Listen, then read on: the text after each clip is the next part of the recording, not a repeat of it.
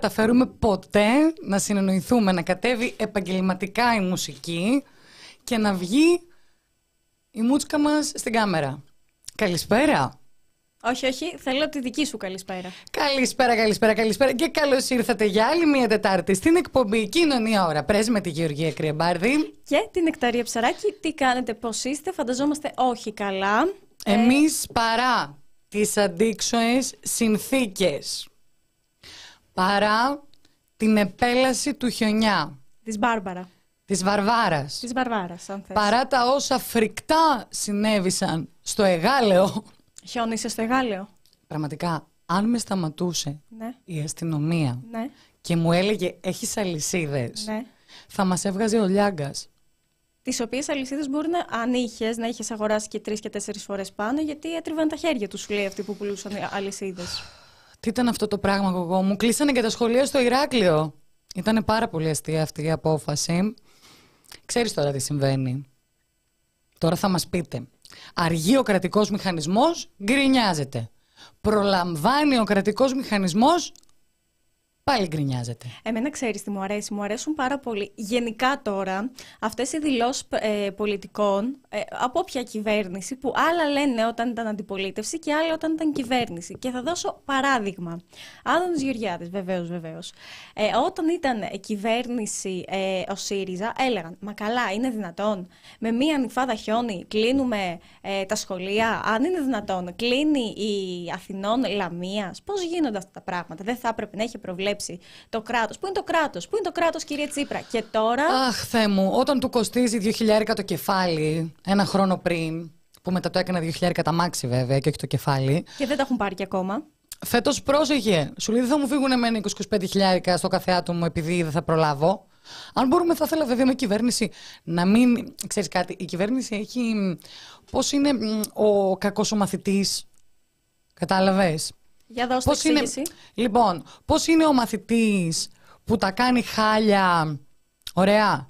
Και βασικά το κακό παιδί στην οικογένεια, να το πω διαφορετικά. Ναι. Που τα κάνει χάλια, Ναι. τρώει το, το, το στραπάτσο από τη μάνα Ναι. και την επόμενη φορά έχει- γίνεται αγιόπεδο. Ναι. Υπερβολικά αγιόπεδο. Ναι. Αυτό το πράγμα συμβαίνει τώρα. Έχεις δίκιο. Κλείνει τα σχολεία πριν το χιόνι. Γιατί σου λέει θα μου την πούνε. Να το κάνω πριν, το, πριν με δει η μαμά. Αυτό είναι το θέμα. Είχαν όμως τα παιδάκια τηλεκπαίδευση. Άλλο και αυτό. Τώρα, εντάξει, θα φανούμε σαν ε, boomer, σαν γιαγιάδες, ότι εμείς παίζαμε στις γειτονιές και κλωτσούσαμε μπάλες. Αλλά πραγματικά, snow day που λέει και ο Πουλής, για να δείτε σε τι περιβάλλον δουλεύουμε. Επειδή μένω Αγία Παρασκευή και χιόνισε, χιόνισε. Μην φανταστείτε, πνιγήκαμε. Χιόνισε όμως. Ε, και στέλνω. Ε, καλησπέρα. Μήπως η σύμβασή μου προβλέπει να παίξω με το σκυλί μου και να μην έρθω δουλειά; Και μου λέει βεβαίως snow day. Snow Day. Λοιπόν, να καλησπερίσουμε τον Γιάννη το Μεταξάκη που ήρθε πρώτος πρώτος. Είναι ο number one fan της Γεωργία της Γεωργίας Κρυεμπάρδη. Έχουμε μάθει ότι είναι και πολύ καλύτερη από τον Πουλή. Βάζει συνέχεια, ξέρεις το σήμα του μεγαλύτερου. Καλησπέρα. Και Σουβ. Χου Σουβ. Καλησπέρα και σε σένα. Γεωργία Δημητρίου. Καλά έβγαλε ειδοποίηση σήμερα. Πάει το Shadow Band. Δεν ξέρω τι γίνεται, παιδιά. Πότε μας γουστάρει το YouTube, πότε όχι. Εσείς κάθε Τετάρτη θα παίρνετε ρεπό να βλέπετε εμά. Ε, Κώστας Σα οικονόμου. Πόσους πόντους έχει έξω; Τελευταία φορά που ήταν τουλάχιστον δύο μέτρα. Η καραφλήρα που Νουζέλ μας λέει την καλησπέρα της. Και το χιόνι ήταν σαν αλάτι. Ξέρεις τώρα, ο τύπος βγήκε έξω, είδε πραγματικό αλάτι και σου λέει «Ω πιόνι». Αυτό έγινε. Γιατί χιόνι μέσα, στην- μέσα στο, ε, στην Αθήνα δεν είχε. Ο Θάνος και ο Κωνσταντίνος επιβίωσαν από το δύσκολο ρεπορτάζ. Ε, υποφέρει ο Πουλής από υποθερμία και ο Θάνος ε, είναι θαμμένος κάπου στο χιόνι πάνω να τον βρούμε. Γιούλα μου καλησπέρα, Γιώργος Φώτος καλησπέρα, Σταύρος Αγγελόπουλος τσάμπα τα καρότα. Θέλουμε να το εξηγήσει αυτό λιγάκι ο Σταύρος. Ναι. Και ο Σιλάουτ μας λέει ότι είμαστε φωτιά, γι' αυτό και έλειωσαν- έλειωσαν τα χιόνια. Δεν χρειάζεται χιονιστικό παιδί μου η Ελλάδα. Χρειάζεται δύο κορίτσια σαν εμάς να λιώνουν τα χιόνια. Και εμείς λεφτά για να, δεν ξέρω, για να λιώνουμε τα χιόνια. Εν πάση περιπτώσει, να στηρίζετε την ανεξάρτητη δημοσιογραφία. Ξέρετε, το λέμε σαν ποιηματάκι, αλλά πραγματικά το χρειαζόμαστε. Στείλτε λεφτά στο The Press Project για να μην σας κατακλείζουν τίτλοι όπως η επέλαση του χιονιά, ε, βαριγκομαγά η Αθήνα από το χιόνι κλπ. κλπ. Να πω στο σημείο αυτό, την σημερινή εκπομπή θέλω να είναι αφιερωμένη στη μνήμη του Μανώλη Σπυριδάκη, του πολύ αγαπημένου μου Μανώλη, ο οποίος έφυγε πάρα πάρα πολύ άδικα σε ηλικία 57 ετών. Ε, θέλω να τονίσω το σημείο αυτό πόσο σημαντική είναι η πρόληψη. Σε αυτή εδώ πέρα την εκπομπή έχουμε μιλήσει πάρα πολύ συχνά για το πόσο σημαντική είναι η μαστογραφία στις γυναίκες, πόσο σημαντική, φυσικά για λόγους πρόληψης, πόσο σημαντικό είναι να ελέγχουμε τους εαυτούς μας για σεξουαλικώς μεταδιδόμενα νοσήματα. Έχουμε κάνει ειδική εκπομπή για το AIDS. Για κάποιο λόγο, παρά το γεγονός ότι τα καρδιακά εκεί έξω δεν έχει γίνει τρόπος ζωής ιδιαίτερα στους άνδρες άνω των 50 και στους αθλητές γιατί είχαμε και μια τραγική απώλεια ενός μπασκετμπολίστα 21 ετών στη Θεσσαλονίκη έφυγε από ανακοπή. Δεν έχει γίνει καθημερινότητα τα τεστ κοπόσεως και οι στεφανιογραφίες δεν αρκούν οι εξετάσεις αίματος, δεν αρκεί ένα απλό καρδιογράφημα. Πρέπει να γίνει τρόπος ζωής. Οι γυναίκες άνω των 40, όσο και να μην γουστάρει η κυβέρνηση, μαστογραφία. Οι άντρες άνω των 50, στεφανιογραφίες και τεστ Και κατά τα 60, εξέταση του προστάτη. Αυτό πρέπει να γίνει τρόπος ζωής για να προλαβαίνουμε και να μην θρυνούμε όπως θρυνήσαμε το Σάββατο. Να πω κάτι πάνω σε αυτό. Ε, δεν θυμάμαι να σου πω την αλήθεια αν ήμουν γυμνάσιο ή αν ήμουν λύκειο. Ειλικρινά δεν θυμάμαι. Ε, ήμουν πάντως πρώτη, πρώτη γυμνασίου, πρώτη λυκείου.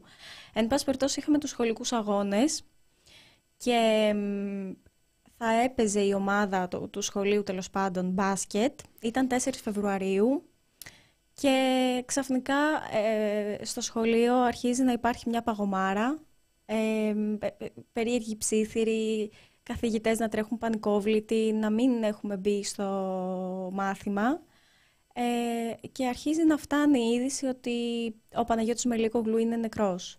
Ε, είναι, ήταν ένα παιδί μία τάξη μεγαλύτερη από μένα και λέω δεν θυμάμαι γιατί εγώ ήμουν πρώτη γυμνασίου και εκείνος Δευτέρα, δεν θυμάμαι ακριβώς. Και αρχίζει να γίνεται γνωστή, τέλος πάντων να κυκλοφορεί στο σχολείο η είδηση ότι έπεσε στο παρκέ και, και πέθανε από καρδιά. Ε, δεν μπορώ ακριβώς, δεν, δεν υπάρχει περίπτωση να το ξεχάσω. Δηλαδή για μένα η Τετάρτη Φεβρουαρίου είναι η μέρα για, κατά του καρκίνου, είναι γενικά για τον καθένα είναι οτιδήποτε. Αλλά για μένα αυτή η μέρα είναι η μέρα του Παναγιώτη και κάθε φορά με το που μπαίνει ο Φεβρουάριος ε, το σκέφτομαι. Δεν υπάρχει περίπτωση να ξεχάσω το βαρύ κλίμα του σχολείου και, και ό,τι έγινε στην κηδεία και πώς ακόμη όλοι εμείς, όλοι και γυμνάσιο και λύκη, όλοι θυμόμαστε αυτή τη μέρα και ό,τι έγινε και σε αυτούς τους αγώνες κανονικά πιο πριν πηγαίνει σε γιατρό, σε ελέγχει κλπ. Αλλά γίνεται το εξής λάθος. Ε, το κάνουμε ψηλοδιαδικαστικά. Δηλαδή, βάλει μια υπογραφή, αλλά μωρέ καλά είμαι. Σε ένα γνωστό καρδιολόγο, πολύ συχνά γίνεται Ακριβώς, ναι. Ε, και ήθελα να πω ότι και εγώ είχα αυτό δυστυχώς το πολύ δυσάρεστο. Και γενικά να πω για τους άντρες, παιδιά, να κοιτάζεστε. Μιας και πριν είπες για τα σεξουαλικώς μεταδεδομένα νοσήματα. Εδώ δεν κοιτάζονται μία φορά το χρόνο. Ναι, που είναι απαραίτητο. Είναι απαραίτητο. Για παράδειγμα, και θα δώσω παράδειγμα. Το εμβόλιο που έχει βγει ε, για το καρκίνο του τραχύλου για τις γυναίκες, ε, κατά βάση προστατεύει από τα κονδυλώματα. Πλέον ε, για πολλά περισσότερα στελέχη είναι δωρεάν μέχρι τα 27 έτη και πλέον είναι και για αγόρια. Και είναι για αγόρια γιατί τα αγόρια ε, μπορεί να έχουν, να έχετε κονδυλώματα, ε, δεν έχετε κάποιο σύμπτωμα, δεν το καταλαβαίνετε, μεταφέρονται παρόλα αυτά. Δηλαδή τα κονδυλώματα είναι η μάστιγα της εποχής μας και της ε, ε, ηλικίας μας. Ε, Γενικά δεν τα κολλάνε μόνες τους οι γυναίκες. Ναι, δεν έρχονται. Δεν ξέρω για ποιο λόγο εμείς πήγαμε επισκεπτόμαστε στο γυναικολόγο μας τουλάχιστον μία φορά το χρόνο ενώ οι άνδρες δεν πάνε, δεν, δεν έχουν ανδρολόγο. Δεν πάνε ποτέ. Και είναι κάτι το οποίο είναι. Δηλαδή και εμείς δεν πηγαίνουμε όταν έχουμε κάτι ναι. ή σώνει και για να δούμε για καρκίνο. Πηγαίνεις γενικά να τσεκαριστείς. Οπότε και τα γόρια να πω ότι είναι σημαντικό να πηγαίνετε μία φορά το χρόνο να κοιτάζεστε κι εσείς. Γενικώ η πρόληψη πρέπει να μπει στη ζωή μας. Ενδεχομένως δεν, δεν το ξέρουμε αυτό. Αλλά ενδεχομένως να μην πονούσαμε τόσο το Σαββατοκύριακο που πέρασε. Ε, θέλω να πω από εδώ πέρα και στα παιδιά του, το Μιχάλη και την Κωνσταντίνα να στείλω την αγάπη μου. Είμαι σίγουρη ότι θα συνεχίσουν τον κολοσσό που άφησε πίσω του και τον Νίκο. Ναι, προσθήκη στην οικογένεια, νέο παιδί, δεν πρόλαβε δυστυχώς να τους δει παντρεμένους με την ε, Κωνσταντίνα και να εκφράσουμε δηλαδή τη λύπη μας. Ήταν πραγματικά σοκαριστικό. Πρόληψη, παιδιά. Η πρόληψη σώζει ζωές. Ή και αν δεν σωθείς, τουλάχιστον θα ξέρεις ότι Δεν το άφησε στην τύχη του. Ε, βέβαια, ε, βέβαια. Τι συζητάμε τώρα. Λοιπόν, να συνεχίσουμε τις καλησπέρες. Ο Γιάννης Μεταξάκης συνεχίζει. Εδώ λέει: Μα ζήτησαν αλυσίδη σειρά Πέτρα Κρήτη. Α, δικό σου είναι καλέ. Από την Κρήτη είναι ο Μεταξάκης. Mm. Ε, να με καλέσει, αν θέλεις να έρθω. Τέλος πάντων. Ε, που έχει καλοκαίρι 300 μέρες το χρόνο. Και έχει και δίκιο. Γίνεται χιονάνθρωπο χωρίς καρότο. Α, εκεί πήγαινε το καρότο. Μάλιστα. Καλησπέρα. Κοντέσα, μ' αρέσει. Α, κοσ... Για δεν βλέπω. Κοστάσα. Τέλος πάντων. Κοστάσα. Wow, μοντέλο, μπράβο, Press Project. Αν και εγώ είμαι ζώα, ανήκω στη φάρμα. Πρώτη φορά σας ακούω. Καλησπέρα, καλησπέρα, Νεκταρία. Έχουμε τον πρώτο κράτη που έρχεται από τη φάρμα. Ελπίζουμε να γίνεις μόνιμος και εδώ. Έτσι κι αλλιώς μια φορά είμαστε. Ελπίζουμε να μείνεις για πάντα εδώ πέρα. Ε, ελπίζουμε να σε κερδίσουμε όπως χιλιάδες άλλους πολίτες αυτής της ε, της χώρας. Μιλούνια. Λοιπόν... Έλενα, καλησπέρα. Κάτσε βρε να τελειώσουμε λοιπόν. Έλενα, καλησπέρα κόρτια. Πρώτη φορά live μετά από καιρό και σε έναν αφροδισιολόγο να πάνε. Μπορεί να τσουκάρει και να γράψει εξετάσεις. Μπράβο, να κοιτάζεστε. Ε, Τα φιλιά μας τον ευτύχη. Αχ, ναι, ήρθε και ευτύχης. Καλησπέρα σε όλους, όλες. Στηρίζουμε το The Press Project. Ε, βγάζουμε τα καβούρια από τις τσέπες και τα λεφτά μας και τα στέλνουμε εδώ. Επιθετικό marketing, Γεωργία Κρεμπάρδη. Ε, Πώ αλλιώς να το πούμε και να ξεκινήσουμε σιγά σιγά και να συζητήσουμε κάποια πράγματα τα οποία δεν έχουν συζητηθεί. Αρχικά, σαν να μην θέλω να ξεκινήσει σήμερα η εκπομπή, γιατί ξέρουμε ότι έχουμε πολύ βαριά θέματα. Έχουμε πολύ βαριά θέματα και για πρώτη φορά τρεις καλεσμένους. Κάνω έτσι πρώτα ένα teaser, ένα spoiler για το τι έρχεται.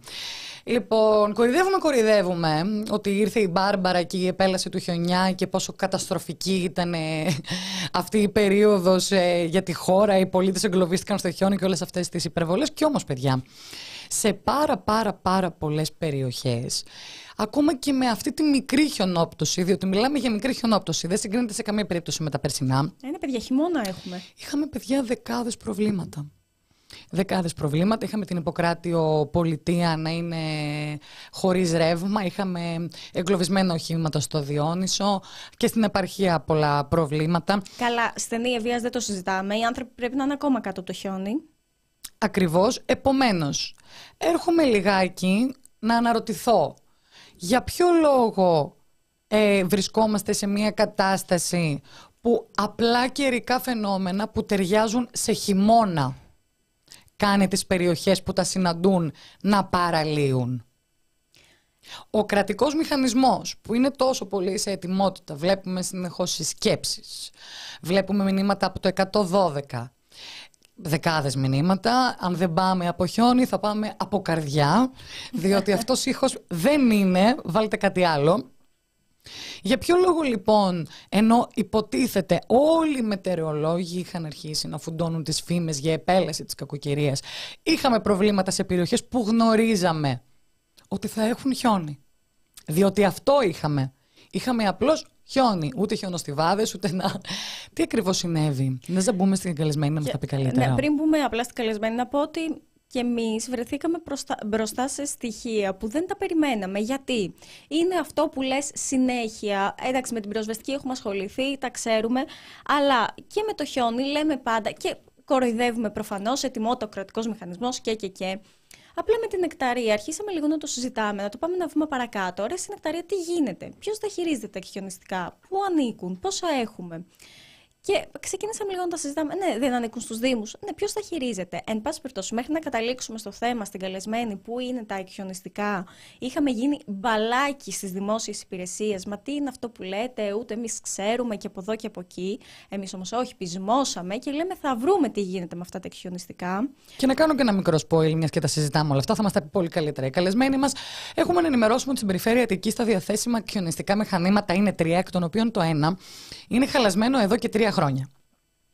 Ταυτόχρονα, όλες αυτές οι φωτογραφίες που βλέπετε με τους περιφερειάρχες, τους εκάστοτε δημάρχους, αντιδημάρχους να φωτογραφίζονται ε, δίπλα από εκατοντάδες μηχανήματα, έχουμε να σας ανακοινώσουμε ότι πρόκειται για απευθείας αναθέσεις τουλάχιστον 6,5 εκατομμυρίων ευρώ σε ιδιώτες εργολάβους. Βάλε μια τελίτσα να βάλουμε την καλεσμένη να μας τα πει καλύτερα.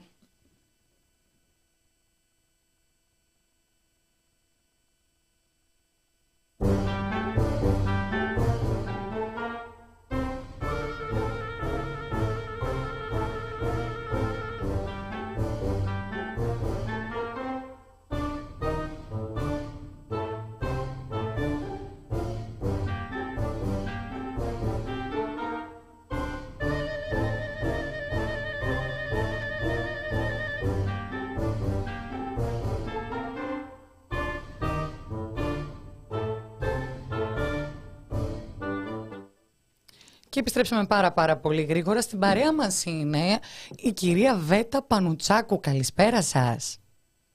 Καλησπέρα και σε εσάς και στους σας ευχαριστούμε πάρα πολύ που αποδείχτηκατε την ε, πρόσκλησή μας. Η αλήθεια είναι το πρώτο πράγμα που σχολιάσαμε ήταν ότι ήταν λιγάκι να το πω οδύσσια το να βρούμε ποιοι χειρίζονται αυτά τα εκχιονιστικά μηχανήματα, να παίρνουμε στα σωματεία, να παίρνουμε στους συλλόγους και ε, ανακαλύψαμε ότι όχι μόνο είναι άδικο που δεν γνωρίζουμε ποιοι άνθρωποι είναι εκείνοι που τα χειρίζονται. Το, το, το πιο δυστυχές από όλα είναι ότι έχετε βγάλει πάρα πολλές ανακοινώσεις, πάρα πολλά δελτία τύπου στα οποία εσείς αναδεικνύετε τις ελλείψεις και αυτά δυστυχώς δεν ακούγονται. Επομένως περιμένουμε λιγάκι από εσάς ναι. να μας εξηγήσετε ποιοι ναι. είναι οι χειριστές για το σωματείο σας. Να ξεκινήσουμε ναι. λιγάκι από εκεί.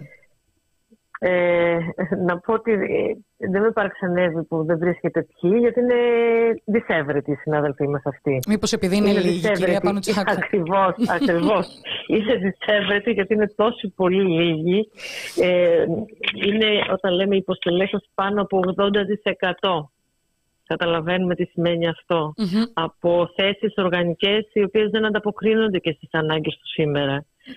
Και αυτή η κατάσταση δυστυχώς δεν είναι τωρινή, έρχεται από παλιά, χειροτερεύει και συνεχίζεται αυτή η κατάσταση. Και γι' αυτό ακριβώς όχι μόνο στο ανθρώπινο δυναμικό, ε, στις αλήθειες του ανθρώπινου δυναμικού, αλλά και στις αλήθειες του εξοπλισμού, συχνά πυκνά με διάφορα καιρικά φαινόμενα, είτε είναι αυτά χιόνια, είτε είναι αυτά πλημμύρες, είτε άλλα, ε, βλέπουμε εικόνες ε, και γεγονότα απαράδεκτα για το σήμερα, για τον 21ο αιώνα. Εγώ θα ήθελα, ναι, ναι, ναι, πριν mm ρωτήσουμε, να διαβάσω ένα σημείο από ένα τύπου που έχει εκδοθεί 1 Δευτέρου 2022 και μετά να ναι. πάμε και σε αυτά που αναφέρετε που είναι τα πρακτικά. Ναι. Λοιπόν, όπως λέτε, σε κάθε κρίση ο λαός ψάχνει για τα αυτονόητα, για, την για να αντιμετωπίσει και να προστατευτεί τέλος πάντων από τις κακοκαιρίες. Σε κάθε κρίση ακούμε ότι θα αναζητηθούν οι υπεύθυνοι και θα αποδοθούν ευθύνες. Η κυβέρνηση ζήτησε συγγνώμη και ο Περιφερειάρχης Αττικής της Νέας Δημοκρατίας δήλωσε δεν θέλουμε να ισχυριστούμε ότι όλα λειτουργήσαν στην εντέλεια. Σίγουρα θα μπορούσαμε καλύτερα και γι' αυτό που μας αναλογεί ζητούμε κι εμείς μια ειλικρινή συγγνώμη από τους συμπολίτες μας που ταλαιπωρήθηκαν. Και συνέχεια επαναλαμβάνεται το ίδιο έργο όπως λέτε, συνεχίζεται η ίδια πολιτική, όσο οι εργαζόμενοι δεν βάζουν στη σέντρα τις πραγματικές αιτίες, όσο δεν φορτώνουν τις ευθύνες στους πραγματικούς υπεύθυνους. Επιρρύψαμε ευθύνες στην ιδιωτική εταιρεία της Αττικής Οδού, λένε κυβερνητικά στελέχη, για να ξεπλύνουν τις ευθύνες της πολιτικής όλων των κυβερνήσεων που επιλέγουν να παραχωρούν κρατικές αρμοδιότητες και μάλιστα σίγουρης κερδοφορίας σε επιχειρηματικούς ομίλους που παραχωρούν δρόμους, λιμάνια, βουνά, δίκτυα και πλουτοπαραγωγικές πηγές στους επιχειρηματικούς ομίλους που αναθέτουν την προστασία του λαού στις ιδιωτικές εταιρείες και όλα αυτά γιατί το σύστημα που στηρίζουν είναι αυτό της κερδοφορίας των επιχειρηματικών ομίλων. Άρα κυρία Πανουτσάκου, οπότε αντιλαμβανόμαστε όλα αυτά τα μηχανήματα με τα οποία συχνά πυκνά ο Περιφερειάρχης φωτογραφίζεται και οι Δήμοι δεν ανήκουν στο Δήμο. Δεν είναι λαϊκή περιουσία. Ακριβώς. Ε, στο δελτίο το περσινό ε, αναφέραμε σε ένα από τα δελτία τύπου που είχαμε βγάλει ότι με τρία αποχαινιστικά μηχανήματα η περιφέρεια Αττικής προσπαθούσε να κάνει δουλειά και τα υπόλοιπα ήταν ιδιωτών οι οποίοι μάλιστα την είχαν κρεμάσει και αν Ε, δηλαδή δεν παρουσιαστήκαν καν. Το ερώτημα που θα από πέρυσι και όλη αυτή την κατάσταση που είχαμε αντιμετωπίσει όλος ο, ο, ο λαός και όλοι οι άνθρωποι που ταλαιπωρήθηκαν. Το ερώτημα που θα προέκυπτε είναι η, από πέρυσι μέχρι φέτος έγινε κάποια ενέργεια να διορθωθεί κάτι, έγινε κάποια διαδικασία να μεγαλώσει ο εξοπλισμός της περιφέρειας; Γιατί πέρυσι λέγαμε ότι είχε τρία και δυστυχώς λέμε πάλι φέτος ότι πάλι τρία έχει. Άρα, Τρία αποθεωνιστικά άρα, έχει συγγνώμη, και φέτος. Ε, να τα μεταφράσουμε Και τα άλλα 80, ναι, ναι, ναι, ναι, και εκτός από, δηλαδή για να ε, έχουμε το μέγεθος, λοιπόν, τρία αποχαινιστικά είχε, τρία αποχαινιστικά έχει. Έχει ένα ακόμα πάλι που είναι στο συνεργείο. 31 περίπου μηχανήματα, γύρω στο 30 να πω έτσι μηχανήματα, είναι από έναν εργολάβο που τα διαθέτει. Mm-hmm. Συν τα 30 λοιπόν αυτά. Και συν άλλα 80 που δίνονται, ο εργολάβος είναι μόνιμος αυτός. Συν άλλα 80 φέτος ε, διάφορα μηχανήματα, όχι μόνο ελληνικά και φορτηγά και GCB και άλλα τζιπάκια ε, greater, τα πάντα, τα οποία είναι με τις απευθείας αναθέσεις ε, από την πολιτική προστασία της περιφέρειας Αττικής. Γιατί λεφτά μιλάμε; Δηλαδή τα, τα μεγέθη λοιπόν ακριβώς. Να το, μεταφράσουμε λίγο και σε λοιπόν, χρήμα. Ναι. ναι. Ε, το χρήμα αυτή τη στιγμή δεν έχει, μπορώ να πω απολογιστικά, αλλά μιλάμε κάθε χρόνο για αρκετά εκατομμύρια, αρκετά εκατομμύρια για όλη αυτή την ιστορία, εκατομμύρια τα οποία θα μπορούσαν ακριβώς να, να γίνουν λαϊκή περιουσία εάν αγοραζόταν αυτός ο απαραίτητος εξοπλισμός. Και να λύσουμε και, Και μια βεβαίως απορία ενός προσλαμβανότανε- ακροατή. Ε, Ρωτάνε, τα πληρώνουμε με λαϊκά λεφτά; Εννοείται. Όταν μια ιδιωτική εννοείται. επιχείρηση απασχολείται στο δημόσιο, σε οποιοδήποτε κρατικό φορέα, πληρώνει το κράτος. Αυτό εννοείται. Αυτά τα 6,5 εκατομμύρια είναι από τον Ναι, εγώ Έλληνα θα, θα, φορολογούμενο. Πω, θα, πω, θα πω κάτι γενικότερο. Όταν από αυτό τον ο, κρατικό προϋπολογισμό, ο κουβάς αυτού του κρατικού προϋπολογισμού γεμίζει κατά 95% από την φορολόγηση των φυσικών προσώπων και κατά 5% από τα νομικά πρόσωπα και τις εταιρείες δηλαδή, καταλαβαίνουμε ότι όλες αυτές οι δαπάνες, όλες αυτές οι δαπάνες που γίνονται, είναι από εμάς χιλιοπληρωμένες. Είτε είναι δυνατή δαπάνες να αγοράσει κάτι το κράτος για τον εαυτό τους, σε εισαγωγικά τον εαυτό τους, για μια, να εξοπλίσει μια υπηρεσία του, να το πω, είτε αυτά τα εκατομμύρια, τα πολλαπλάσια εκατομμύρια που δίνει ε, στις, ο, στους διάφορους επιχειρηματίες, ιδιώτες, είτε για κίνητρα, είτε για οτιδήποτε, είτε για να τους χρησιμοποιήσει στην κρίσιμη ώρα, όλα αυτά είναι δικά μας χρήματα. Και επιλέγει ακριβώς, επιλέγουν οι κυβερνήσεις μέχρι τώρα, να τα διοχετεύουν εκεί και όχι να καλύπτουν πραγματικά και με μια σοβαρότητα. Γιατί δεν είναι μόνο ότι επιλέγω να δώσω εκεί τα χρήματα. Είναι ακριβώς ο σχεδιασμός που κάνω, η ετοιμότητα που μπορώ να δείξω σε οποιοδήποτε ζήτημα. Και τέτοια ζητήματα, ξέρετε, δεν είναι μόνο τα χιόνια και οι πλημμύρες. Τέτοια ζητήματα, ας πούμε, κα- ε, κάθε τρεις και λίγο ανακύπτουν με μια σειρά αρμοδιότητες. Εκτός θέματος, αλλά θα την αναφέρω για να γίνει κατανοητό, ε, που είναι και αφορά και πολλοί, πολλούς αγρότες τώρα χειμώνα με τις ελιές. Οι αγρότες, ξέρετε, όταν πάνε το, λα- να, τις ελιές στο ελαιοτριβείο, τους γίνεται μια κράτηση, πληρώνουν ένα ποσό για την καταπολέμηση του δάκου. Ναι. Η δακοκτονία είναι μια αρμοδιότητα που εκτελείται από τις περιφέρειες. Λοιπόν, δεν γίνεται με εργολάβους. Δεν γίνεται να γίνεται αυτή η δουλειά με εργολάβους. Δεν γίνεται δηλαδή να κάνω εγώ ένα διαγωνισμό, να περιμένω να βγει αυτός ο εγώνυμος, να μην γίνουν ενστάσεις, να μην γίνουν προσφυγές, να, να, να, να, να, να μου χτυπήσει όσο θέλει την, ε, τη, τη διαδικασία αυτή ο κάθε ε, ιδιώτης, για να ξεκινήσω εγώ τη δακοκτονία. Αποτέλεσμα, Ξέρετε, σε πάρα την- πολλές περιοχές ναι. υπήρχε πρόβλημα. Την προτίμηση, Τέτοια του- ζητήματα ναι, υπάρχουν πάρα πολλά. Ναι. Πάρα πολλά. την προτίμηση του, της ιδιωτικής λύσης τη γνωρίζουμε. Έτσι, αυτό είναι πολύ συχνό Τη φαινόμενο. ζούμε και τη ζούμε. Τη ζούμε ναι. καθημερινά. Ε, Μπορώ να κάνω μία ερώτηση. Ε, Βεβαίως. ποια, πόσα χέρια απασχολούνται αυτή τη στιγμή στα εκχιονιστικά μηχανήματα; Α, ε, εννοείται από την άποψη των υπαλλήλων. Ναι. Κάθε, μηχάνημα θέλει, ε, κάθε μηχάνημα θέλει τουλάχιστον έναν άνθρωπο. Αν πούμε ότι θα δουλέψει και καταλάβατε. Από εκεί και πέρα, ε, αν, ε, σε καιρούς κρίσης πρέπει να έχεις κάθε, για κάθε μηχάνημα τουλάχιστον τρεις ανθρώπους. Για να μην τους εξοντώνεις, για να μην μπορεί να κάνουν λάθη. Έτσι δεν είναι. Για να μην έχεις ατυχήματα. Δηλαδή να μπορείς να καλύψεις τρεις βάρδιες. Αυτή, ε, στο 24ωρο. Δηλαδή Ε, αυτή τώρα, τη όταν στιγμή με έχουμε- τα εκχιονιστικά Μμμ. που έχουμε, ε, τι προσωπικό υπάρχει; Στην Αττική αυτή τη στιγμή Ναι. ε, ε, ε, προσωπικό τέτοιο δεν είναι ούτε πάνω από 10 άνθρωποι. Ναι, αλλά είπατε ότι τα Δεν μηχανήματα είναι. που έχουν μισθώσει με Τα απευθείας μηχανήματα αναθέσεις έχουν... Μα δεν, δεν μισθώσαν τα- μαζί με το προσωπικό του εργολάβου. Α, μαζί με το Δεν είναι προσωπικό. μόνο τα μηχανήματα. Ε, βέβαια, ε, βέβαια. Δηλαδή, Δεν το έχει δημόσιο προσωπικό, γι' αυτό δεν σας λέω. κάνει προσλήψεις ε, το, και το δημόσιο, αναφέραμε πάλι σε ένα, σε ένα δελτίο ότι από τις 1.500 προσλήψεις που είχαν αποφασιστεί να γίνουν στο ΣΟΤΑ, όλους δήμους και περιφέρειες, για τα έτη 2021, ε, από αυτές που εγκρίθηκαν, από αυτές ε, ε, εγκρίθηκαν για χειριστές ε, μόνο 10-15 αν θυμάμαι καλά και από αυτές η Αττική, στην Αττική δεν ζητήθηκε καν και βέβαια δεν εγκρίθηκε και καμία θέση μάλιστα. στην Αττική. Αυτή είναι η κατάσταση. Εγώ. Αυτή είναι η κατάσταση η οποία είναι ε, άσχημη πάρα πολύ και εκτός από τις όλες τις πλευρές που αναδείξαμε Γιατί ξέρετε και όλα αυτά θέλουν μια τεχνογνωσία. Μια τεχνογνωσία η οποία χάνεται σε πολλές αρμοδιότητες και έρχεται σαν όριμο φρούτο μετά την ιδιωτικοποίηση, ότι δηλαδή έλλειψη προσωπικού, έλλειψη τεχνογνωσίας και όλα αυτά, έρχεται σαν όριμο φρούτο και παρουσιάζεται ως αναγκαιότητα. Ενώ οι ίδιες οι κυβερνήσεις έχουν, με αυτή την πολιτική, έχουν στρώσει αυτό το έδαφος για να φτάσουμε σε αυτή την, την κατάσταση της, ε, της, ε, μιας γραφειοκρατικής στην πραγματικότητα λειτουργίας των υπηρεσιών, ενώ έχουν ένα επιστημονικό δυναμικό ε, καλό, τελικά και το επιστημονικό δυναμικό να καταλήγει να ασχολείται με γραφειοκρατικά ζητήματα μόνο. Δηλαδή, φανταστείτε τώρα για αυτά τα 80 και τα 30 μηχανήματα του εργολάβο, των εργολάβων, ε, για να βγουν αυτές οι αναθέσεις και όλα τα σχετικά.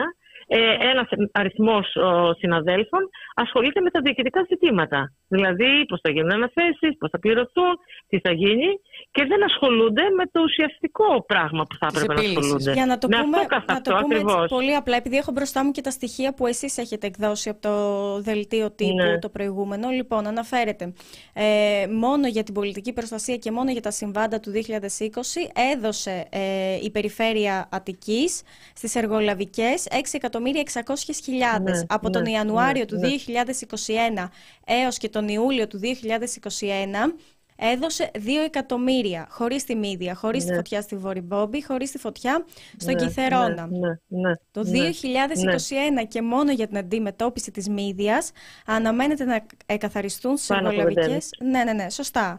Ε, για να το πούμε απλά, πού πάνε αυτά τα χρήματα; Στις ιδιώτες, στους εργολάβους στις τσέπες των εργολάβων. Στις τσέπες. Και δεν μένει τίποτα εδώ ακριβώς. Δεν μένει τίποτα, δεν μένει τίποτα στις υπηρεσίες. Είναι όλο αυτό το, το μεγάλο ζήτημα που αναδείξαμε και πέρυσι και κάθε φορά με τις λεγόμενες σταλίε. Δηλαδή, ε, που αναφέραμε και ένα παράδειγμα σε κάποια από όλα. Δηλαδή, ε, υπάρχει ε, δελτίο θερμοκρασιών υψηλών το καλοκαίρι και υποχρεώνεται λοιπόν σε κάποια ε, κομβικά σημεία που έχει πράσινο και μέσα στην Αττική και γύρω να έχει κάποιες υδροφόρες.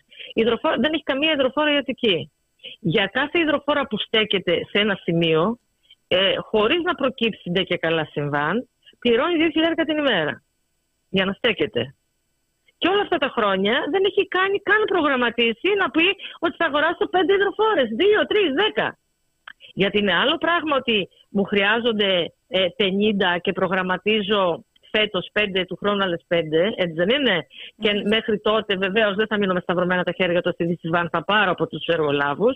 Αλλά άλλο πράγμα, τα δίνω όλα, τα παραχωρώ όλα. Είναι η προτεραιοποίηση, γιατί αυτό το σύστημα είναι, στηρίζεται στηρίζεται στο κέρδος. Και οι υπηρεσίες θέλουν να λειτουργούν έτσι. Έχετε με κριτήριο το κέρδος. Έχετε πάρει κάποια απάντηση από την περιφέρεια; Όχι βέβαια, όχι βέβαια. Όχι βέβαια, είναι καθαρά πολιτική της επιλογή. Λέει αυτά εμείς κάνουμε και αυτά θεωρούμε ότι είναι τα, τα καλύτερα. Μα κυρία Πανουτσάκο, αυτό, που θέλω να τονίσω εγώ είναι ότι δεν είναι η έσχατη λύση η απεύθυνση σε ιδιώτες ναι. και απευθείας αναθέσεις. Είναι η πρώτη επιλογή. Δεν είναι, είναι, με αυτό ακριβώς λέω. Είναι επιλογή ακριβώς ότι βαδίζουμε με αυτόν τον τρόπο. Αυτή είναι η πολιτική μας επιλογή. Τις υπηρεσίες θέλουμε σαν τροχονόμους και μόνο των, των χρημάτων. Ακριβώς. Να κάνω και τέλος μια ερώτηση που την έχω ναι. πολύ μεγάλη απορία. Όλα αυτά τα έχετε πει σε κάποιο συστημικό μέσο, σας έχουν καλέσει ποτέ; Όχι βέβαια, όχι βέβαια, όχι βέβαια. Μα δεν, για δεν να σας βρούμε... Δεν μας επιλέγουν. Για να σας βρούμε... Ε, κοιτάξτε, οι ανακοινώσεις μας ε, φτάνουν πλατιά θα έλεγα. Τις στέλνουμε πλατιά. Ε, σε, σε ό,τι έχουμε τέλος πάντων από mail και μέσα επικοινωνίας τις ε, στέλνουμε ε, πλατιά και ας μην μας ε, παίζουν που λένε τα μέσα αυτά γιατί ακριβώς δεν θέλουμε να είναι δικιά τους η επιλογή να το πω έτσι ναι, ναι. όχι ότι εμείς δεν απευθυνόμαστε είναι δικιά τους επιλογή σαφές. κάποτε έλεγαν όλοι οι συνάδελφοι μα πρέπει να μα, τα, και μετά κατάλαβαν ότι ακριβώς πώς παίζεται το παιχνίδι ναι, και ναι. στα, στην πλειοψηφία των μέσων δυστυχώς Να πούμε βέβαια ότι την επόμενη φορά που θα δούμε τίτλο ακόμη και σε συστημικό μέσο σε ετοιμότητα ο κρατικός μηχανισμός εγώ θα διορθώσω και θα θα πω σε ετοιμότητα Ναι. όλοι οι εργολάβοι που συνεργάζονται με την, περιφέ- με Ναι, την ναι, περιφέρεια. ακριβώς, Γιατί ακριβώς. Και εμείς φυλάμε τα ρούχα μας όταν Ακριβώς. ακούμε την ετοιμότητα. οι, ε- Ναι. οι ιδιώτες είναι έτοιμοι Ναι, να ναι, κερδοσκοπήσουν ακριβώς. και όχι το κράτος να Ακριβώς. βοηθήσει. Τρίβουν τα χέρια τους. Τρίβουν, τρίβουν τα χέρια Και τους. μιας και θίξαμε Κάθε φορά. πε- περί κέρδους ε, και συμφερόντων, έχουμε ό,τι έχουμε στα χέρια μας, όπως τα έχουμε. 80 εκχιονιστικά, 80 εκχιονιστικά. Γιατί πάλι γίνεται μπάχαλο, κυρία Πανουτσάκου; Γιατί εγκλωβίζονται και τότε οι άνθρωποι; Ποιος δίνει την Γιατί είναι άλλο προτεραιότητα; πράγμα. Ε, Γιατί είναι άλλο πράγμα μια υπηρεσία να κάνει το σχεδιασμό της, να έχει την εμπειρία της, την τεχνογνωσία και να τα λειτουργεί και να τα διατάσει και να τα ε, να κατευθύνει όπως θέλει. Και άλλο πράγμα να προσπαθείς να συντονίσεις ε, διάφορους οι οποίοι μπορεί να είναι α- από άσχετοι και οι χειριστές να μην έχουν ξανατύχει τέτοια περιστατικά. Ε, μπορεί να τους βάζουν οι εργολάβοι να κάνουν άλλες προτεραιότητες όπως πέρυσι αυτούς που ψάχνουν να πάει σε βίλες να κρατήσουν ανοιχτές. Μπορεί χίλια δύο συμβάντα να υπάρχουν. Ε, δεν, δεν ακούγεται ο ρόλος της υπηρεσίας. Ούτε η εμπειρία, ούτε. Είναι πολιτικό προσωπικό το οποίο για τις δικές σκοπιμότητες της λειτουργεί έτσι. Μάλιστα. Κατανοητό. Έχεις άλλη ερώτηση εγώ μου Να να, την την ευχαριστήσουμε αποδεσμεύσουμε; πάρα πολύ. Κυρία Πανουτσάκου, ευχαριστούμε Καλή πάρα πολύ που συνέχεια και συζητήσαμε εμείς μαζί σας. ευχαριστούμε. Να είστε καλά. Και εμείς ευχαριστούμε. Καλή συνέχεια. Γεια σας. Αντιλαμβάνεσαι λοιπόν ότι ε, όλα, όλες αυτές... Γιατί ποιος είναι ο μηχανισμός της κυβέρνησης ο κύριος, ο επικοινωνιακός μηχανισμός. Αυτό είναι το σημαντικό να καταλάβουμε. Έτσι κι αλλιώς ο Πρωθυπουργός το έχει πει. Μας ενδιαφέρει η επικοινωνία και όχι η ουσία. Και όχι ουσία, ήταν ξεκάθαρο. Ε, βέβαια, ε, βέβαια. Και όμως μην νομίζετε ότι και στην πλέον ιδιωτικοποιημένη θα λέγαμε, γιατί δεν είναι πλέον κρατική η ΔΕΗ, τα πράγματα είναι καλύτερα. Υπάρχουν άνθρωποι που ξημεροβραδιάζονται στα τηλέφωνα βρίζοντας τους κακομύριδες τους τεχνικούς Ε, βέβαια. που με τα λιγοστά τους χέρια προσπαθούν να επιρρύψουν χρόνια προβλήματα στο δίκτυο ηλεκτροδότησης σε δύσβατες περιοχές. Και αυτό δεν έχει γίνει σαφές και κατανοητό με τις λιγοστές τους δυνάμεις, γιατί είναι λιγοστά τα χέρια. Θυμόμαστε πέρυσι, γιατί φέτος δεν είχαμε τόσο τραγικές εικόνες, αν και είχαμε προβλήματα, να υπάρχουν άνθρωποι να είναι στο έλεος του χιονιά κυριολεκτικά για 24 ώρα ολόκληρα. Με θερμοκρασίες υπό του μηδενός, Ναι, ναι, ναι. χωρίς να μπορούν να μαγειρέψουν, να ζεσταθούν. Θα μας τα πει καλύτερα Και- καλεσμένος ναι, μας ναι, ναι, όμως. και δεν μιλάμε για, να πω απλά και την προσωπική μου εμπειρία, δεν μιλάμε για περιοχές ε, κολοπετινίτσα που ούτε εκεί πρέπει να υπάρχει, αλλά θέλω να πω, ξέρεις, είναι λίγο πιο δύσκολο το μέρος και Καλά, εδώ η έξω από την πρόσβαση. Αθήνα. Εγώ στην Αγία Παρασκευή δεν είχα δύο μέρες ρεύμα, δηλαδή... Ε. Τώρα τι συζητάμε. Λοιπόν, ναι, να κάνουμε πάλι μια μικρή διακοπή, να βάλουμε τον καλεσμένο μας, που τα λένε τόσο ωραία οι καλεσμένοι μας. Επιστρέφουμε.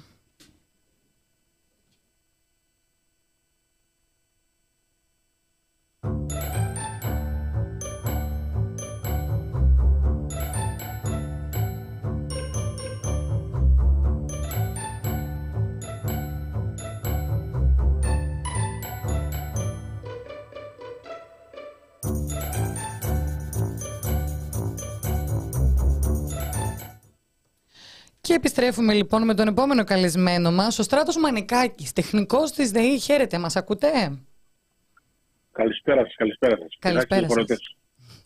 Ευχαριστούμε πολύ που αποδεχτήκατε την ε, πρόσκλησή μας να είστε στην παρέα μας. Νομίζουμε εσείς θα μας εξηγήσετε καλύτερα, κύριε Μανικάκη, τη χρόνια πορεία. Γιατί με, την πρω- με το πρώτο καιρικό φαινόμενο, ψηλό ακραίο, μερικές νυφάδες χιόνι ή ε, έντονη βροχόπτωση, δεν έχουμε ρεύμα. Τι συμβαίνει; Καταρχάς θα μου επιτρέψετε να εκφράσω τη συμπαράστασή μου και τα συλληπιτήρια τόσο τα δικά μου όσο και της οικογένειας των εργαζομένων του, του ομίλου ΔΕΗ στους συνανθρώπους μας στη γειτονική Τουρκία και στη Συρία οι οποίοι χτυπήθηκαν τόσο σκληρά από το παιχνίδι της μοίρας με τους ε, ανεπάγγελους σεισμούς που τους έχουν πλήξει και όπως ε, γνωρίζουμε όλοι μας έχουν πάρα, πάρα πολλές χιλιάδες θύματα και έχουν πάθει βιβλικές καταστροφές. Μμμ. Ας πάμε λίγο στα... Θα επανέλθουμε και στα στην δικά εκπομπή μας. στο θέμα της Συρίας. Το κρατάμε για αργότερα. Αλλά σωστή η τοποθέτησή σας, η αλληλεγγύη όλων Α, μας. Σίγουρα, σίγουρα, οπωσδήποτε. Ας πάμε λίγο τώρα στα δικά μας. Ε, όπως πολύ καλά γνωρίζετε, ε, ο ΔΔΕ είναι μια τεχνική εταιρεία η οποία είναι μια θηγατρική εταιρεία του της ΔΕΗ και έχει να κάνει με τη διαχείριση και τη λειτουργία του δικτύου ε, μέσης και χαμηλής τάσεως. Δηλαδή στην ουσία είμαστε υπεύθυνοι για την ε, απρόσκοπτη ηλεκτροδότηση όλων των καταναλωτών της χώρας. Όσον αφορά τώρα το κομμάτι που είπατε ότι με την παραμικρή κακοκαιρία δημιουργούνται προβλήματα ε, διακοπής ηλεκτροδότησης, αυτό είναι πραγματικότητα. Σίγουρα δημιουργούνται προβλήματα. Τα δίκτυα είναι ένας ε, ζωντανός οργανισμός, ο οποίος ε, είναι σε καθημερινή βάση εκτεθειμένος σε όλες τις καιρικές συνθήκες, είτε αυτή είναι καλοκαιρία, είτε οχοκαιρία, είτε είναι άνεμος, είτε είναι βροχή, οτιδήποτε και να συμβαίνει. Όπως καταλαβαίνετε, τα προβλήματα δημιουργούνται γιατί το δίκτυο γερνάει όπως είναι φυσικό, ε, γιατί πολλές φορές ε, έχει να κάνει με τρίτους παράγοντες προς το δίκτυο. Παραδείγματος χάρη θυμάστε στην ε, περσινή κακοκαιρία την ίδια, ότι δεν είχε μείνει δέντρο όρθιο που να μην έχει πέσει από τον απέναντι δρόμο πάνω στα δίκτυα του ΔΔΕ. Με αποτέλεσμα οι συμπολίτε μας εδώ στην Αθήνα ε, και ειδικά στα βόρεια προάστια να είχαν μείνει δύο και τρεις μέρες χωρίς ρεύμα. Να Αυτό κάνω, όμως να- αυτή τη στιγμή. Παρακαλώ, πείτε μου. Ναι, ναι, για να μην τα ξεχάσουμε έτσι και να μην τα αφήνουμε να τα λύνουμε ένα-ένα. Είπατε για το δίκτυο που γερνάει. Ε, δεν θα έπρεπε το κράτος να έχει προβλέψει να μην φτάνουμε σε αυτό το σημείο; Η πρώτη ερώτηση. Και η δεύτερη για τα δέντρα. Δεν θα έπρεπε κάποιος πάλι να έχει προβλέψει να γίνουν οι κοπές ώστε να μην φτάνουμε με την πρώτη βροχή ή το πρώτο χιόνι σε αυτό το σημείο. Γιατί όλα αυτά τα πράγματα είναι μια λυσίδα. Δεν έχει περάσει πολύ καιρός από τότε που οι ίδιοι πυροσβέστες, οι συνδικαλιστές Ναι. πυροσβέστες, μας έλεγαν ότι το κράτος τους απολύει το χειμώνα γιατί υποτίθεται δεν χρειάζονται. Αν και είναι οι πρώτοι που επιχειρούν αποψηλώσει ε, τους χειμερινούς μήνες. Ναι. Δεν αντιλέγω σε αυτά που λέτε. Το κράτος σίγουρα έπρεπε να έχει μεριμνήσει και όταν λέμε κράτος δεν μιλάμε για την επιχείρηση που εργαζόμαστε στη ΔΔΕ. Μιλάμε για το υπόλοιπο κράτος, το επιτελικό κράτος. Γιατί ο ΔΔΕ όσο οφείλει, όσο είναι στη δική του αρμοδιότητα, κρατάει τα δίκτυά του σε πολύ καλή, ε, σε εισαγωγικά φυσική κατάσταση, προβλέποντας τυχόν ζημιές που θα γίνει, κλαδεύοντας συστη- συστηματικά σχεδόν το σύνολο του δικτύου του ε, όπου είναι εφικτό φυσικά και όπου δεν έχουν αντιμετωπίζουμε προβλήματα από τους συμπολίτε μας οι οποίοι με το παραμικρό δημιουργούν άλλου είδους προσχώματα και μας βάζουν ε, ε, τύχη μπροστά μας και φωνάζουν δασαρχεία, ε, οικολογικές οργανώσεις κλπ. κλπ. Πέρα από αυτό όμως να δούμε το κομμάτι ότι ε, και σε αυτό το δίκτυο επιχειρούν άνθρωποι. Και Αυτοί οι άνθρωποι είναι οι συνάδελφοί μου, εργαζόμενοι στο ΔΔΕ, είναι οι εναερίτες, είναι οι υπογείτες, είναι οι άνθρωποι της καθημερινής, της διπλανής πόρτας. Δεν είναι θεοί, ε, δεν είναι υπεράνθρωποι, απέναντίας όμως ε, δίνουν το καλύτερο δυνατό που μπορούν να δώσουν ε, υπερβάλλοντας σε αυτό για να κάνουν οτιδήποτε είναι δυνατό να, να, να υπάρχει απρόσκοπτη ηλεκτροδότηση των το, το, των συμπολιτών μας. Δεν αμφιβάλλουμε σε καμία Από την περίπτωση Κυριακή- ότι προσπαθείτε. Από την Κυριακή που μας πέρασε από τις 5 Δευτέρων μέχρι και σήμερα που μιλάμε, τα συνεργεία μας δουλεύουν επί 24 ώρο βάσεως, κάνοντας μόνο ένα μικρό κενό όσο χρειάζεται, δηλαδή για να ξεκουραστεί ένας ανθρώπινος οργανισμός και ξαναεπαρέχονται στη, δου- στη δουλειά χωρίς να γκρινιάζουν, χωρίς να δυσανασκευτούν, ε, προσπαθώντας να κάνουν το καλύτερο. Δυστυχώς όμως είμαστε λίγοι. Αυτό θα ρωτούσαμε. Τι προσωπικό διαθέτουμε; Γιατί εμείς. Αυτό- αυτό είναι Κύριε, το Μανι- βασικότερο κύριε Μανικάκη, απ' όλα. να Ότι σα είμαστε διακόψω λίγοι. μισό δευτερόλεπτο. Επειδή παρατηρούμε πολύ συχνά ότι στέκεστε στο πόσο προσπαθείτε, σε καμία περίπτωση δεν αμφιβάλλουμε ούτε για την ποιότητα της δουλειάς σας, ούτε για την προσπάθεια των εργαζομένων. Αυτό που θέλουμε να καταλάβουμε είναι αν τα χέρια επαρκούν, αν το μεγάλο κεφάλι είναι μαζί με το μικρό σύμμαχο σε αυτή την κατάσταση. Δηλαδή, σε καμία περίπτωση δεν, δεν μιλάμε για την ποιότητα της δουλειάς σας. Τα προβλήματα τα δικά σας δηλαδή θέλουμε να ακούσουμε αυτή τη στιγμή. Εσείς που είστε στο πεδίο, είστε μπροστά. Όπως ας πούμε τις ελλείψεις που είστε έτοιμος να πείτε μόλις. Συμφωνώ μαζί σας ότι ε, σίγουρα δεν αμφισβητείται η δουλειά μας. Από εσάς τουλάχιστον έτσι. Υπάρχουν όμως πολλοί συμπολίτες μας έξω οι οποίοι δυστυχώς αμφισβητούν τα πάντα. Δεν ξέρουμε γιατί συμβαίνει αυτό. σω να είναι και η λογική τους αυτή. Δεν μπαίνουμε σε αυτή τη διαδικασία. Ε, Εμείς, θα τον πρώτο σαν- που θα βρουν. εμείς- ναι, α, μπράβο. Εμείς, σαν τεχνικοί, ε, καθημερινά, ε, επειδή είμαστε στο πεδίο έξω και δεν είμαστε στο γραφείο μας, όχι ότι αυτοί που είναι στα γραφεία δεν ακούν τα ίδια πράγματα, έτσι προς Θεού. Αυτοί τα ακούν για άλλους λόγους. Εμείς στο πεδίο, επειδή ερχόμαστε ε, πρόσωπο πρόσωπο με τον πελάτη, με τον καταναλωτή, ο οποίος εκείνη τη στιγμή σίγουρα είναι δυσαρεστημένος, σίγουρα έχει το, το, το πρόβλημά του, δεν έχει ρεύμα, ε, έχει το παιδί του να κρυώνει, έχει τη μητέρα του που είναι ε, ηλικιωμένη να μην μπορεί να της προσφέρει τα φάρμακά της. Τα χίλια προβλήματα που αντιμετωπίζουμε. Και εμάς μας αντιμετωπίζουν σαν τους αποδημοποιημένου στράους. Δεν είναι αυτή η πραγματικότητα όμως. Σας είπα ότι όλοι οι συνάδελφοί μας σκύβουν το κεφάλι, ε, απαρνιούν τις οικογένειές τους με, με δύσκολες συνθήκες, με χιόνι, με αέρα, με βροχή, με κακουχίες. Ε, Δυστυχώς το ρεύμα δεν έχει μόνο του. Και επίσης το ρεύμα δεν συγχωρεί. Το βασικότερο είναι το ρεύμα δεν συγχωρεί. Δηλαδή, ένα λάθος θα κάνεις κατά την επέμβασή σου στο ρεύμα, δεν θα βρεις δεύτερο, δεν έχεις δεύτερη ευκαιρία. Έχουμε θερμίσει πάρα πολλούς συναδέλφους μας θύματα ε, ατυχημάτων, ηλεκτρικών ατυχημάτων. Δεν μιλάω για πτώσεις που συμβαίνουν από στήλου και από σκάλες κλπ. κλπ. Μιλάω για ηλεκτρικά ατυχήματα. Mm-hmm. Και δυστυχώς είστε θα, λίγοι. Μείνω, αυτό θα μείνω σε αυτό που σας είπα ότι είμαστε λίγοι. Ναι. Τα, λοιπόν. τα, τελευταία, τα τελευταία δέκα χρόνια που βιώσαμε με τα μνημόνια που ξέρετε πολύ καλά όλοι σας, υπήρχε ένας κανόνας πέντε αποχωρήσεις, μία πρόσληψη. Μετά πήγαμε στις δέκα αποχωρήσεις, μία πρόσληψη.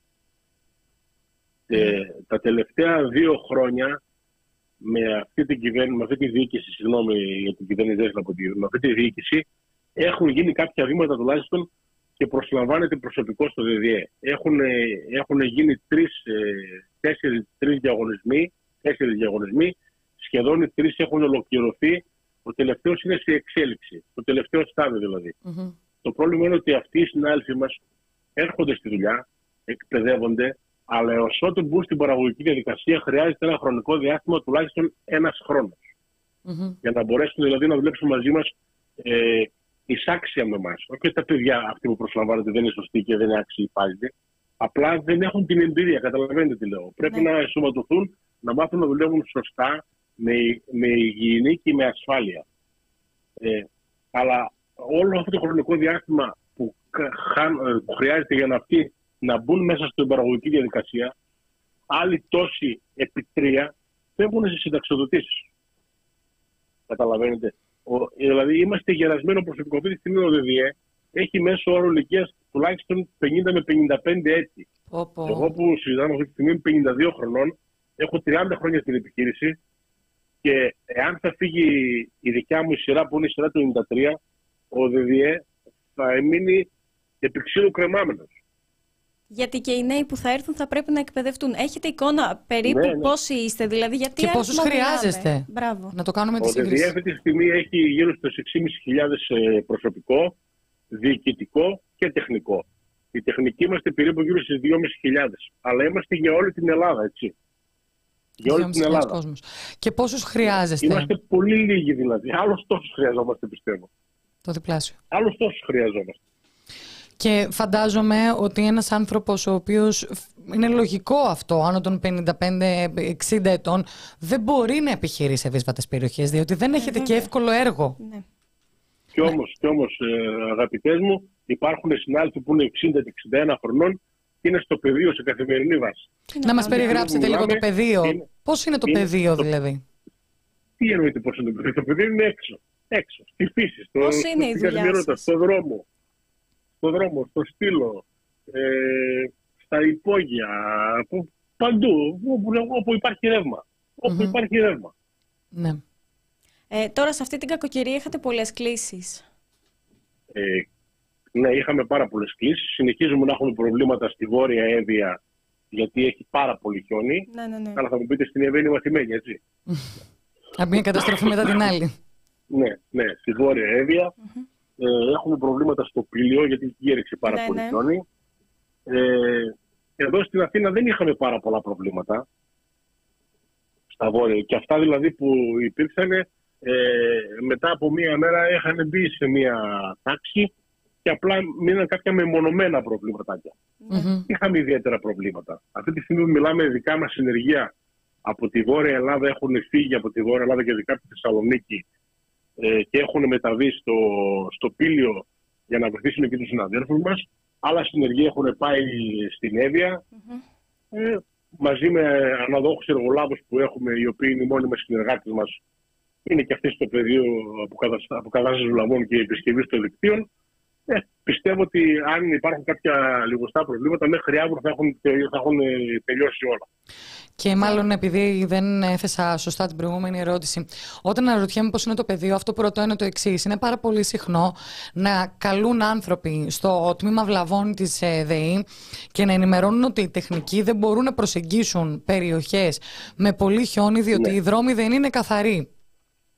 Αυτό είναι το βασικότερο πρόβλημά μας. Αυτό εννοώ. Πώς είναι δηλαδή το σημείο που Δηλαδή- επιχειρείτε εσείς; Ε, ακόμα και ο αστικός ιστός, να πιάσουμε τα βόρεια, ας, ας πιάσουμε τα βόρεια προάστια που θεωρούμε ότι είναι ε, ένα, ένα, ένα βατό πεδίο στην καθημερινότητά μας. Όταν αυτό το πεδίο έχει μισό μέτρο χιόνι και δεν μπορεί να επιχειρήσει το αυτοκίνητο, το, το, το, το, το, το πλήρωμα το δικό μας, να φτάσει στο, στο σημείο που είναι η βλάβη, να εντοπίσει τη βλάβη και να εμβαθύνει τη βλάβη, εκεί δημιουργείται το πρόβλημα. Εκεί Μάλιστα. εμείς ζητάμε την ε, συνδρομή της περιφέρειας και των Δήμων να μας ανοίξουν τον δρόμο, την πρόσβαση, για να μπορέσουμε να πάμε να δώσουμε, να ηλεκτροδοτήσουμε το, το δίκτυό μας. Η τους πελάτες μας. συνεργασία, η συνεργασία με τους Δήμους είναι σε γενικές γραμμές Λοιπόν. καλή; Η συνεργασία με τους Δήμους είναι σε γενικές γραμμές καλή. Ναι. Ναι, δηλαδή, ναι. Δεν, δεν έχουμε ιδιαίτερα προβλήματα στη συνεργασία. Ε, πιστεύουμε ότι το μεγαλύτερο πρόβλημα είναι ότι και οι Δήμοι με τη σειρά τους δίνουν βαρύτητα ανάλογα με τις ε, υποχρεώσεις τους. Δεν Προτεραιότητες. μπορώ να Και πω σε μια- αυτή τη διαδικασία. Ναι, Ναι. δίνουν προτεραιότητες. Ναι, ναι. Ναι. Γιατί εγώ μπορεί να λέω ότι θέλω να πάω να δώσω ρεύμα στο σπίτι τη κυρία Ψαράκη που δεν έχει ρεύμα, αλλά μπορεί να είναι δίπλα η, η συνεργάτη η κυρία Γκριμπάρδη και να έχει ένα πρόβλημα σοβαρότερο υγείας. Ναι. Ε, εκεί δεν- φαντάζομαι είναι λογικό να έχει προτεραιότητα η κυρία Κρυμπάρδη. Όταν, δεν είναι λογικό όταν το κοιοσπίδι τη κυρίας Ψαράκη δεν έχει ρεύμα και δίπλα του κυρίου Άδωνη Γεωργιάδη να μπει στην προτεραιότητα. Αυτό δεν είναι το λογικό. Ε, εντάξει. Δεν θα Αυτό, πω σε αυτή τη διαδικασία, να με συγχωρείτε πάρα πολύ. μ, αν συμβαίνει, θα θέλαμε να γνωρίζουμε ως Δεν πολίτες θα πω σε πάντως. αυτή τη διαδικασία. Ναι. Δεν νομίζω να υπάρχει αυτό το πράγμα όμως. Εντάξει. Ναι, θα θέλαμε Το Δεν έχουμε νομίζω δει στο να μάτι υπάρχει. βέβαια Πάντως, αυτό. Ναι, ε, επειδή εμένα πριν να Εντάξει. πω την αλήθεια μου εξάψατε λίγο την περιέργεια που δουλεύετε τόσα χρόνια. Ήθελα να ρωτήσω, ε, σας έχει μείνει έτσι μια καταστροφή πιο χαρακτηριστικά που δεν τελείωναν οι κλήσεις, που πραγματικά έχει γίνει ο κακός χαμός με τα ρεύματα; Μμμ. Κοιτάξτε να δείτε. Ε, εγώ, εμένα η έδρα μου είναι στη Θεσσαλονίκη. Δεν Ναι, είναι στην Αθήνα. ναι. Ε, ε, θυμάμαι πάρα πολύ καλά μια μεγάλη καταστροφή η οποία έγινε ε, στη Θεσσαλονίκη από μια πλημμύρα. Η οποία πλημμύρα έχει σαν αποτέλεσμα να πλημμυρίσει σχεδόν το μισό κέντρο της Θεσσαλονίκης Μμμ. να έχουν πλημμυρίσει πάνω από 25 με 30 υποσταθμοί που είναι σε υπόγεια οικοδομών και πεζοδρομίων από την τρομερή ε, ένταση της βροχής και δουλεύουμε ασταμάτητα 36 ώρες για να καταφέρουμε να αντλήσουμε τα ύδατα από τα υπόγεια από τους υποσταθμούς για να δώσουμε να ηλεκτροποιήσουμε τον κόσμο. Τρομερό. Ε, σχεδόν όλη η Θεσσαλονίκη, δηλαδή όλα τα συνεργεία, ε, δουλεύαμε πάνω από 36 ώρες συγγνώμη, για να μπορέσουμε να δώσουμε ρεύμα. Είναι Τρομερό. δύσκολη καταστάση. Ναι, ναι, βέβαια, βέβαια. Και φυσικά Πολύ αναγνωρίζουμε. δύσκολο. Για- γιατί, αναγνωρίζουμε να σας το πω έργο κάτι; σας. Ποτέ οι συνθήκες δεν είναι ιδανικές. Ε, βέβαια, δεν βγαίνετε με Παλιά λιακάδα είχα, στο λιβάδι. ε, στο παρελθόν είχα ένα προϊστάμενο, ένα διευθυντή, ο οποίος ε, συγχωρέθηκε. Ερχόταν το πρωί στο, κάθε πρωί στο εργοδηγείο του, του συνεργείου βλαβών και κοίταζε το βιβλίο των βλαβών. Εκεί που αναγράφονται οι βλάβες. Και μας έλεγε όταν έβλεπε ότι δεν υπήρχαν βλάβες στο ημερολόγιο, ήταν ευχαριστημένος. Ε, Γιατί έλεγε ότι από τη στιγμή που δεν υπάρχουν βλάβες, τα ρολογάκια γράφουν. Μμμ. Μάλιστα. Καταλαβαίνετε τι θέλω να πω. Απόλυτα. Ναι, ναι. Δεν υπάρχουν βλάβες Δηλαδή, και. εμείς δηλαδή οι τεχνικοί, η, η, η πλειοψηφία των τεχνητών, είναι υπεύθυνοι ε, και υπόλογοι όταν θα γίνουν οι ζημιές. Μάλιστα. Και ποτέ δηλαδή οι ζημιές δεν γίνονται σε, σε συνθήκες ε, κανονικότητας. Ε, βέβαια. Ή θα έχει καύσωνα, ή θα έχει χιόνια, ή θα έχει βροχές, ή θα έχει αέριδες, ή και εγώ δεν ξέρω τι άλλο μπορεί να συμβαίνει. Μάλιστα. Να σας ευχαριστήσουμε πάρα πολύ που ήσασταν μαζί μας σήμερα. Να σας ευχηθούμε καλή υπομονή. Καλή δύναμη. Μακάρι να ακούγονταν πιο συχνά τα παράπονά σας και να μην είστε εκεί από το εκπομπή τράγη.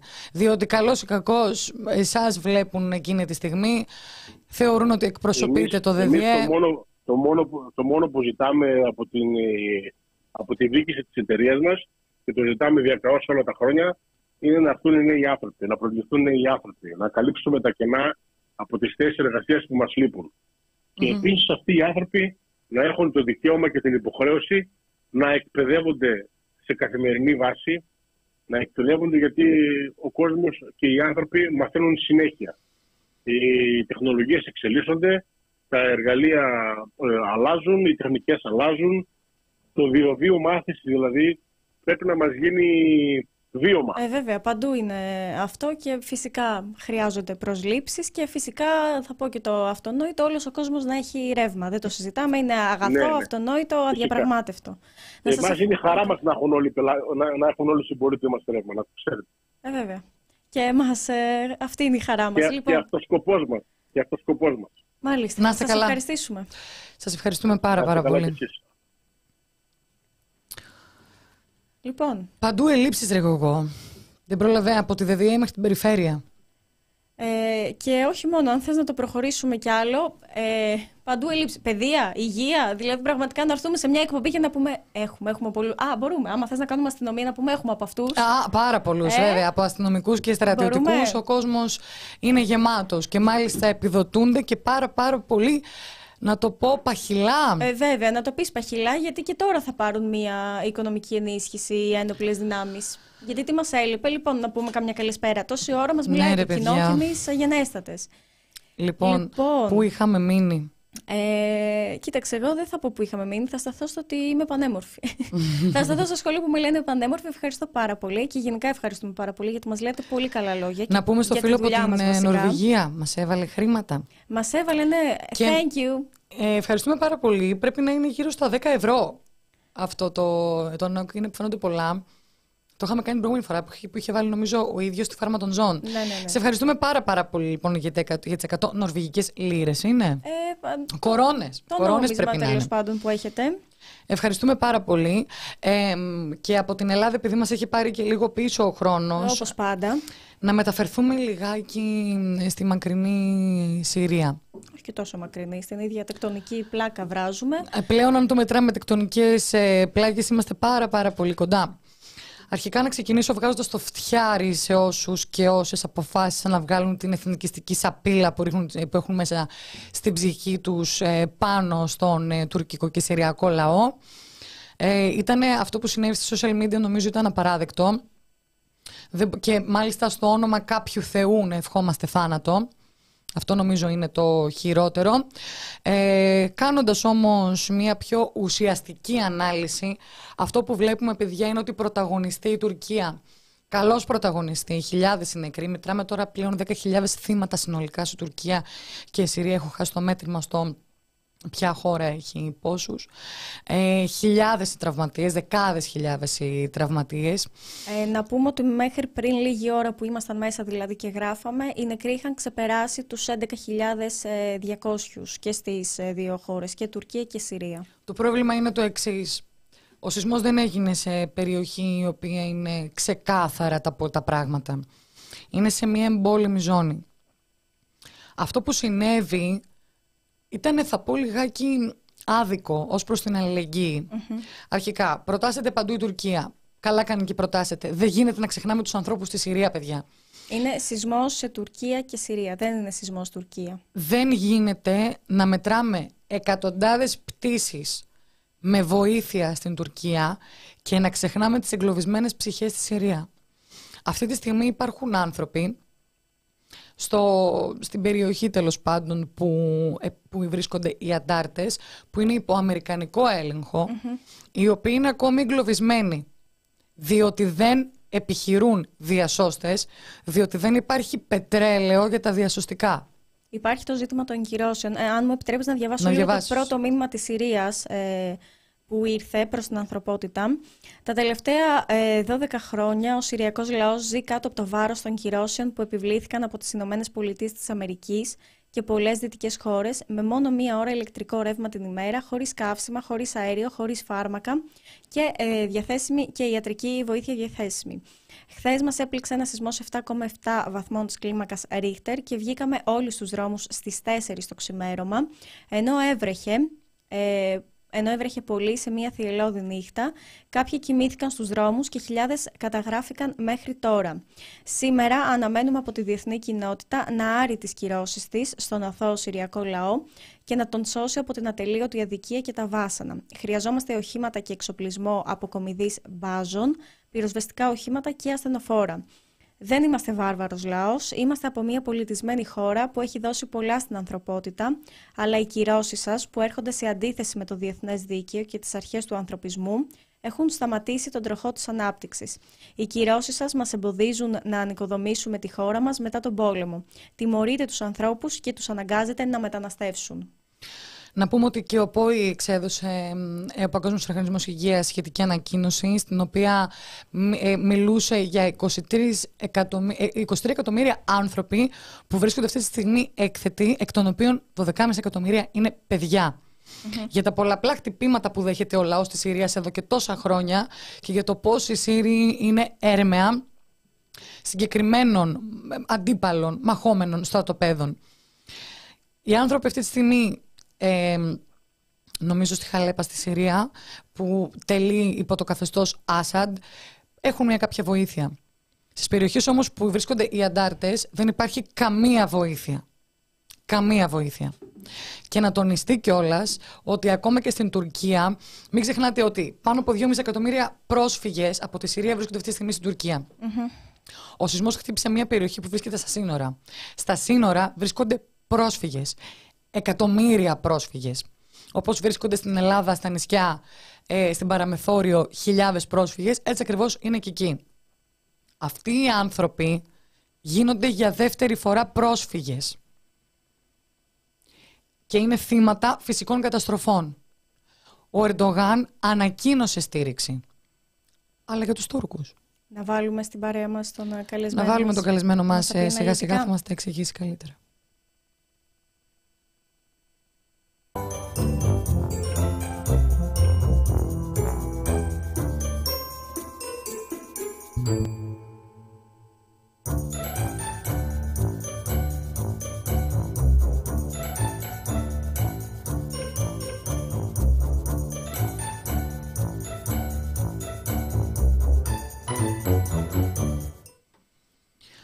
Και επιστρέψαμε πάρα, πάρα πολύ γρήγορα να βάλουμε στην παρέα μας τον Κάλαφ Αλχόσιο, μέλος Συριακής Κοινότητας στην Ελλάδα. Καλησπέρα.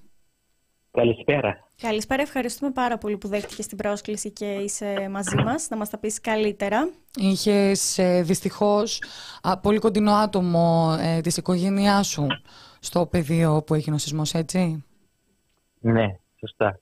Ε, ε, καλησπέρα, καλησπέρα από μένα και σε ευχαριστώ. Έχω ε, τρία αδέλφια μένουν στην ε, Τουρκία, στην Αδανά, εκεί που έγινε σεισμός Και έχω ε, ένα αδελφό που μένει στη, στη Χαλέπο, στη Συρία. Και ο σεισμός έγινε, έγινε Δευτέρα το πρωί, πολύ νωρίς, ήταν 4 και 4 περίπου, το πρωί-πρωί. Και με πήραν τηλέφωνο, λέει τι, τι πάθατε, μου λένε έγινε σεισμός, εσείς δεν έχετε στην Ελλάδα. Του λέει, λέω, όχι, μια χαρά ε, είμαι. Μετά εγώ έφταξα, ε, έχω καταλάβει ότι ο σεισμός ήταν πολύ δυνατό. Μετά ε, λίγες ώρες έμαθα ότι πολύ, πέσανε πολλά κτίρια στην Τουρκία, γιατί ο σεισμός χτύπησε στην Τουρκία, στην Ανατολή Τουρκία, περίπου 10 πόλεις. Mm-hmm. Ε, Αδανά, Εντάπ, διάφορες πόλεις. Και μετά ε, στα βόρεια Συρία στα βόρεια Συρία, εκεί κοντά τα σύνορα Τουρκία. Ναι. Το πρόβλημα είναι η Τουρκία είναι, χώρα είναι πολύ δυνατή. Έχει βαριά ε, μηχανήματα, αλλά στη Συρία, στα βόρεια δεν έχουν τίποτα βοήθεια. Ε, όλη Δευτέρα, όλη η μέρα δεν έχουν κανένα βοήθεια από κανένες χώρες, από κανένα κράτος, ό,τι συριακό κράτος, ό,τι οι Αμερικάνοι που βρίσκεται εκεί, οι Αμερικάνοι δεν βοηθάνε και οι Κόρτε που είναι με οι Αμερικάνοι δεν βοηθήσανε ε, εκεί μένουν αντάρτες, αντάρτες στα, στα βόρεια Συρία. Mm-hmm. Και ό,τι η Τουρκία ε, έστειλε βοήθεια. και ε, πολλά κτίρια στα βόρεια Συρία πέσανε κάτω και χιλιάδες άνθρωποι από τη Συρία είναι κάτω αυτά τα κτίρια που πέσανε κάτω. Είναι, ήταν ζωντανοί άνθρωποι. Ε, ο κόσμος εκεί τρέχει μόνος του μεταξύ τους, βοηθάνε καθένας βοηθάει συγγενεί του, κάποιος πατέρας τρέχει να βγάλει τα παιδιά του, ε, κάποιοι να βγάλουν η οικογένειά του. Αλλά ψάχνουν, ε, όπως είπε πριν, ότι βαριά αυτά μηχανήματα να μπορούν να δουλεύουν, να βγάλουν, δεν έχουμε. Δεν, εκεί Για δεν να υπάρχουν. τα πάρουμε λίγο από την αρχή. Δεν υπάρχουν ακόμη. Δηλαδή, όταν έγινε ο σεισμός, αμέσω. Τρίτη. Ε, Τρίτη αρχίζουν να φέρνουν από εκεί, από δεξιά αριστερά, φωνάζει κόσμος, γιατί ε, εκεί χιλιάδες άνθρωποι μείνουν στα βόρεια Συρία. Αλλά Δευτέρα κανένα βοήθεια δεν πήγε εκεί, κανένας δεν έστειλε βοήθεια να μπορεί να βγάλει κόσμος που είναι κάτω Μισό από τα λεπτάκι. κτίρια που πέσα. Ο σεισμός έγινε Κυριακή. Άρα υπήρχαν άνθρωποι στα συντρίμια Κυριακή, Δευτέρα και Τρίτη Ε, ξεκίνησε ο κογκλο- Δευτέρα, σεισμός έγινε, ε, ε, έγινε Δευτέρα το πρωί-πρωί. Α, Ναι, τη Δευτέρα. τα- τα Με συγχω- ξημερώματα. με συγχω- Ναι, μπράβο. Κυριακή, ναι, ήταν Δευτέρα, ξημερώματα. Δευτέρα ήταν πρωί-πρωί στις 4 ώρα και 17 λεπτά. Εγώ έμαθα μετά 3 λεπτά γιατί ο αδελφός μου μένει εκεί και, και κόσμος εκεί στη Τουρκία και στη Συρία αυτοί που δεν πάθαιναν, δεν πάθαιναν τίποτα αλλά έχουν φο- φόβο μέχρι σήμερα. Ε, Άρα, βέβαια. Οπότε να περίμενε γίνει λίγο πάλι για να το σεισμός. καταλάβουμε. Άρα, ο αδερφός σου ήταν εκεί στο σεισμό. Ναι, ναι, ε, ναι. Ενώ. Ναι, ναι, ναι, είναι μένει μέσα, ναι, ναι. γλυ- Πώς σώθηκε; Σώθηκαν. Ε, α, ε, κάποια κτίρια δεν πέσανε. Ο αδελφός μου εκεί που μένει, Τι το είχε; κτίριο δικό του, δεν δεν υπήρχε, δεν έπαθα, αλλά ένιωθα. Είναι πρώτη φορά στη ζωή του ε, βλέπει τέτοιο σεισμό. Δηλαδή, ε, ε, δηλαδή εκεί λέει, μου λέει εμένα εκεί δουλάπες μέσα, όλοι πέσανε πάνω μας. Εμείς κουμούμαστε μέσα στο σπίτι, όλα δουλάπες ε, πήγαμε ανάποδα. Δηλαδή, σεισμός είναι. Είναι πολύ δυνατό, γιατί αν, άνθρωποι κουμούνται, ε, όποιος προλαβαίνει έτρεχε έξω, όπως δεν προλαβαίνει έπεσε κτίρια, έχασε το ζωή του. Ναι, και άρα μέχρι την Τρίτη, που δηλαδή ουσιαστικά είναι μία μέρα, γιατί έγινε ξημερώματα ο σεισμός, άρα είναι ολόκληρη η Δευτέρα. Οι άνθρωποι εκεί τι έκαναν, πώς, πώς έβγαιναν από τα Οι χαλάσματα. κόσμος, οι κόσμος που δεν, δεν έχουν πάθει τίποτα, Ναι. τρέχουν δεξιά αριστερά, στη, στα, βο- μιλάμε στα βόρεια Συρία ή θέλετε να μιλήσουμε στα Τουρκία. Ε, Για τη Συρία. Στη Συρία πες μας που τα ξέρεις. Ναι, στα, στα- στα- στα- γιατί η Τουρκία δεν χρειάζεται, γιατί ξέρετε. Ναι. Γιατί βόρ- στα βόρεια Συρία δεν έχουν βοήθεια Δευτέρα. Οι κόσμος με τα χέρια τους προσπαθήσει να βγάλει κόσμος από κάτω τα, home- ε, τα κτίρια που πέσανε. Ο κόσμος μόνος του δεν έχει τίποτα εργαλεία. Μπορεί να βγάλει ο κόσμος που είναι. Ακούνε φωνή, τα παιδιά είναι κάτω. Ακούνε γυναίκες που φωνάζουν βοήθεια. Α, α, για- δηλαδή, οι άνθρωποι είναι προσπαθήσουν να. Μόνοι τους. Αν, πα- αν υπήρχε βοήθεια, αν υπάρχουν παράδειγμα ε, βαριά μηχανήματα, εγώ πιστεύω δεν θα χάσουν πολλοί άτομα, άνθρωποι η ζωή τους. Προσπαθούσαν Σήμερα, να τρίτη βγάλουν μέρα. τους ανθρώπους, ε, Με τα έπαιρναν χέρια. με- τα μπάζα με τα χέρια τους. Με τα χέρια τους, με τα εργαλεία που είναι στα χέρια τους μόνο. Μάλιστα. Γιατί οι, Αμε- οι Αμερικάνοι εκεί πολύ κοντά και οι Κούρδους που έχουν μη- ε, βαριά μηχανήματα και Συριακό κράτος μπορεί να βοηθήσει, αλλά είναι και αρτάρτες δεν μπορεί να μπαίνει μέσα και οι Αμερικάνοι εκεί όπως είπε και η Τουρκία που είναι τα σύνορα πολύ κοντά κανένας δεν έστειλε βοήθεια. Οι άνθρωποι σήμερα, σήμερα ε, στη Βόρεια Συρία βγάλουν χιλιάδες άνθρωπους σήμερα είναι νεκροί. Αυτοί οι άνθρω- άνθρωποι χθες και προχθές ήταν ζων- ζωντανοί. Εάν υπάρχουν βοήθεια, όπως είπε προχθές και χθε, νομίζω θα, θα έχουμε πολύ λίγοι άνθρωποι είναι νεκροί. Σήμερα έχουμε πάρα πολλοί, δεκάδες θα βγάλουν, σε- μπορεί είναι χιλιάδες, γιατί ο αριθμό, αριθμό, αριθμό ήταν μέχρι χθες το βράδυ 2.000, σήμερα 5.000 άτομα στα Βόρεια Συρία. Ακόμα αριθμό ανέβει στη Βόρεια Συρία. Συρία κάθε δι- λέ- λίγα λεπτά βγάλουν, βγάλουν άτομα από κάτω. Είναι νεκροί, όλοι νεκροί. Αυτοί οι άτομα, άτομα, αν υπάρχει βοήθεια χθες και μπορεί χθες μπορεί είναι ζωντα- ζωντανοί σήμερα. Άρα η βοήθεια δόθηκε την Τρίτη. Από πού προμηθεύτηκαν Ε, πετρέλαιο για, τα χθες, μηχανή... για με τα μηχανήματα; Ε, Εμείς, κοίτα να δεις, στα βόρεια Συρία δεν έχουμε πολλα- πολλά μηχανήματα. Έχουμε λίγα, αλλά πετρέλαια δεν έχει. Μετά ο κόσμος αρχίζει να στείλει από Τουρκία, τα σύνορα Τουρκία, όταν, γιατί ο κόσμος στα βόρεια Συρία περιμένει να γίνει σαν Τουρκία, όπως πολλές χώρες στείλουν βοήθεια στη Τουρκία. Ο κόσμος δεν έχει καταλάβει ότι δεν, δεν, δεν θα έρθει κανένας. Νομίζω όπως έρχεται στη Τουρκία, θα πειράσουν τα σύνορα να έρθουν στη Βόρεια Συρία, αλλά κανένας δεν πήγε εκεί.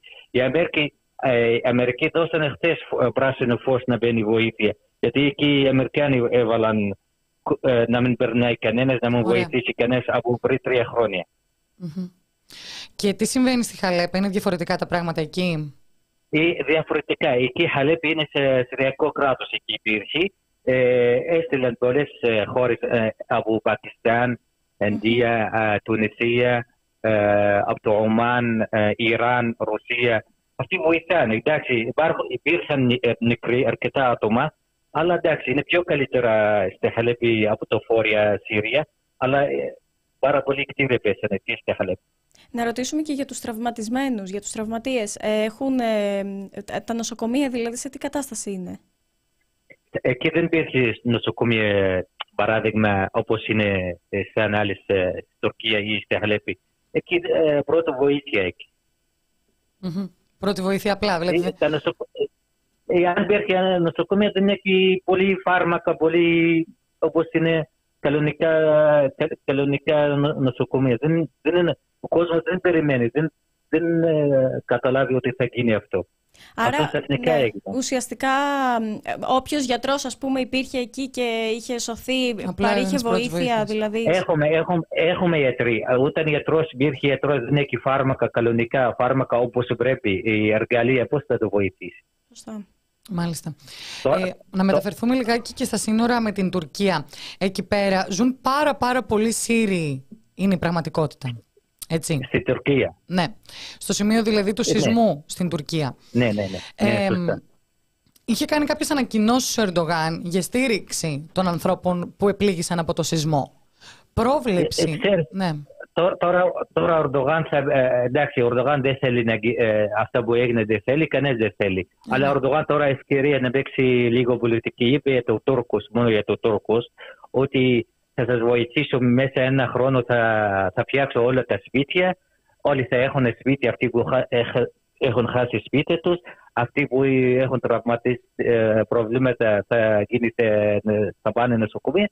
Θα γίνουν όλα καλά, αλλά δεν έφερα για τους Σύριους, για το πρόσφυγε Σύριοι, κανένας. Αυτό πρόσφυγες, ε, Σύριοι προ- πρόσφυγες, αυτοί που χάσανε τα σπίτια τους, που θα μείνουν χωρίς σπίτια, πού θα πάνε; Αν η Τουρκία δεν τα βοηθήσει, πού θα πάνε; Ε, οι περισσότεροι ε, Σύριοι πρόσφυγες νοικιάζουν, τους έχουν δώσει... μ, ε, Περισσότεροι νοικάζουν. Όχι, όχι, είναι το κότο στο σπίτι, νοικάζουν, μπερούν νίκιο κανονικά.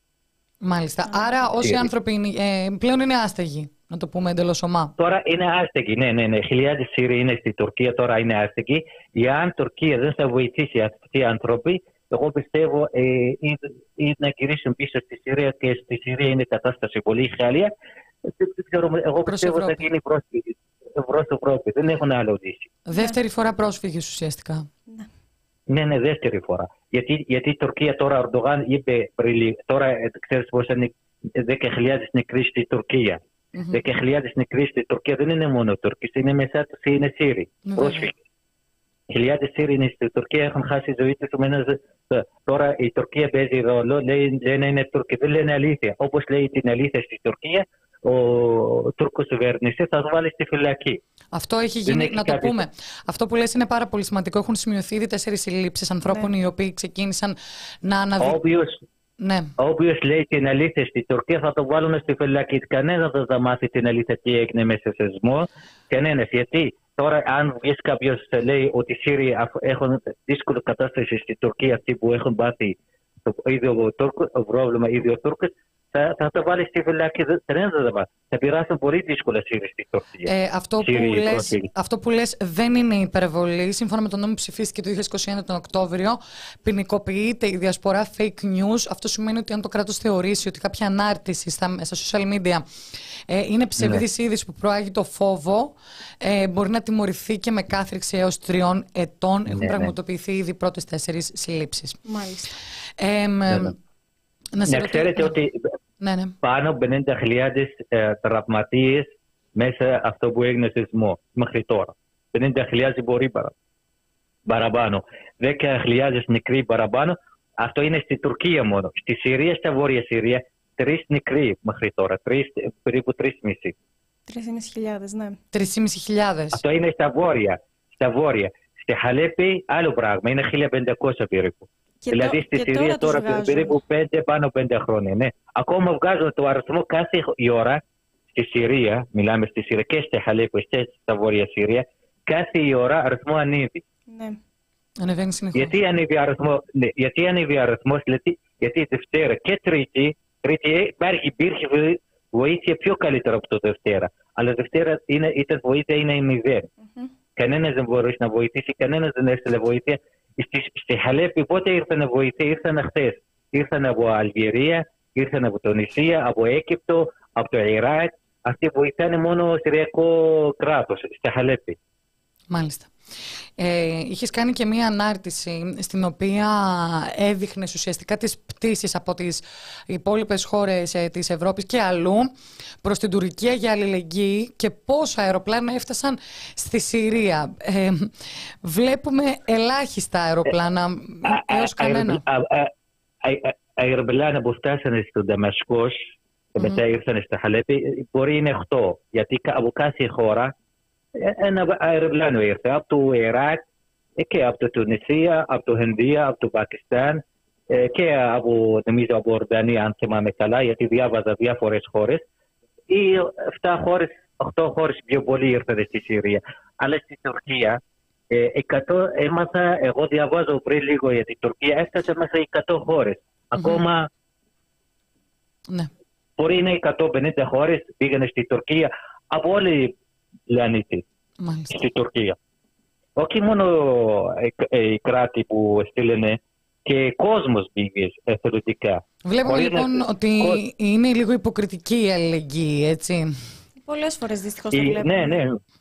Κανένας δεν περιμένει ε, κόσμος, τόσο κόσμος θα πάει στη Τουρκία να βοηθήσει και αεροπλάνα και βοήθεια και από το Ελλάδα. Ξέρεις, ο- η Τουρκία συνέχεια απειλεί ε, ε, η Ελλάδα θέλει να κάνει πόλεις με την Η Ελλάδα, μπράβο, εγώ χάρηκα πάρα πολύ που η Ελλάδα που έστειλε βοήθεια να βοηθήσει η Τουρκία να καταλαβαίνει ο Ερντογάν ότι η Ελλάδα θέλει ειρήνη, δεν θέλει πόλεμες με την Τουρκία. Ο λαός ειρήνη θέλει, ναι. Ο λαός έτσι είναι. Ναι, Έλληνα είναι θέλει ειρήνη. Αλλά εγώ αισθανοχωρήθηκα πάρα πολύ ότι οι Σύριοι πρέπει να μάθουν και οι Σύριοι αυτοί που μένουν στη Τουρκία και με- που μένουν στη βόρεια ε, ε, Συρία πρέπει να ξέρουν ότι ο Ερντογάν και ε, το- ε, η η- η Τούρκος κυβέρνηση ότι εκμεταλλεύει οι Σύριοι. Ναι. Χρησιμοποιεί τη Σύριοι. Γιατί τώρα οι Σύριοι έχουν πο- πολύ κατάσταση, πολύ χάλια στη Τουρκία. Η Τουρκία κανένας δεν έδειχνε αλληλεγγύη. Και στη Συρία που είναι βόρεια, που χρειάζουν ανάγκη, που έχουν ανάγκη, πρέπει τώρα αμέσως από Δευτέρα να πάνε εκεί. Κανένας δεν πήγε. Ε, ε, έχουν χάσει τη ζωή τους χιλιάδες άτομα κάτω τα κτίρια που πέσανε, ε, του πέ- πέσανε κάτω. Πρέπει, αν υπάρχει βοήθεια Δευτέρα, εγώ πιστεύω θα βγάλουν πολλά άτομα από κάτω, Ναι. θα είναι ζω- ζωντανοί τώρα. ναι. Ε, και δυστυχώς οι πληροφορίες για τη Συρία έρχονται και με το σταγονόμετρο. Δεν επιτρέπεται να πολυκυκλοφορεί η Ναι, τώρα- αλήθεια. Κανένας δεν θέλει αλη- αλήθεια. Εγώ μπορώ να ψάχνω κάποια δημοσιογράφους να, να δώσω κινητό του, αλλά προσπαθήσω να βρω ένα καλό να ξέρει αγγλικά πολύ καλά εκεί στα βόρεια Συρία. Ε, να, να μιλήσετε μαζί του, ε, εσείς και κανάλι Μέγα και ε, Sky που μιλήσαμε και έδωσα κάποια πληροφορία. Πολλά κανάλια έδωσα.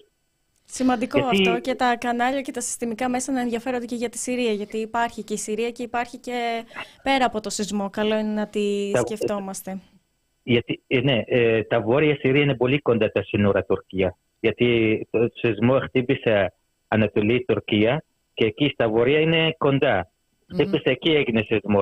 Και πες, ε, ε, ε, τώρα αυτή τη στιγμή εγώ πιστεύω ε, σε λίγες μέρες θα μάθουμε στη Συρία, στη βόρεια Συρία θα μάθουμε πολλά χιλιάδες άτομα. Ε, ναι, Εγώ, σι- εγώ πιστεύω σιγά σιγά. πάνω από 15.000. Θα αυξάνεται συνεχώς ο αριθμός των νεκρών. Δυστυχώς, ναι. Καλά, φ- να σε ευχαριστήσουμε πάρα πολύ. Να ευχηθούμε καλή υπομονή και στην οικογένειά σου και σε όλους τους συγγενείς που έχεις εκεί και ενδέχεται να υποφέρουν. Και, Και να σε όλο το ευχηθούμε λαό.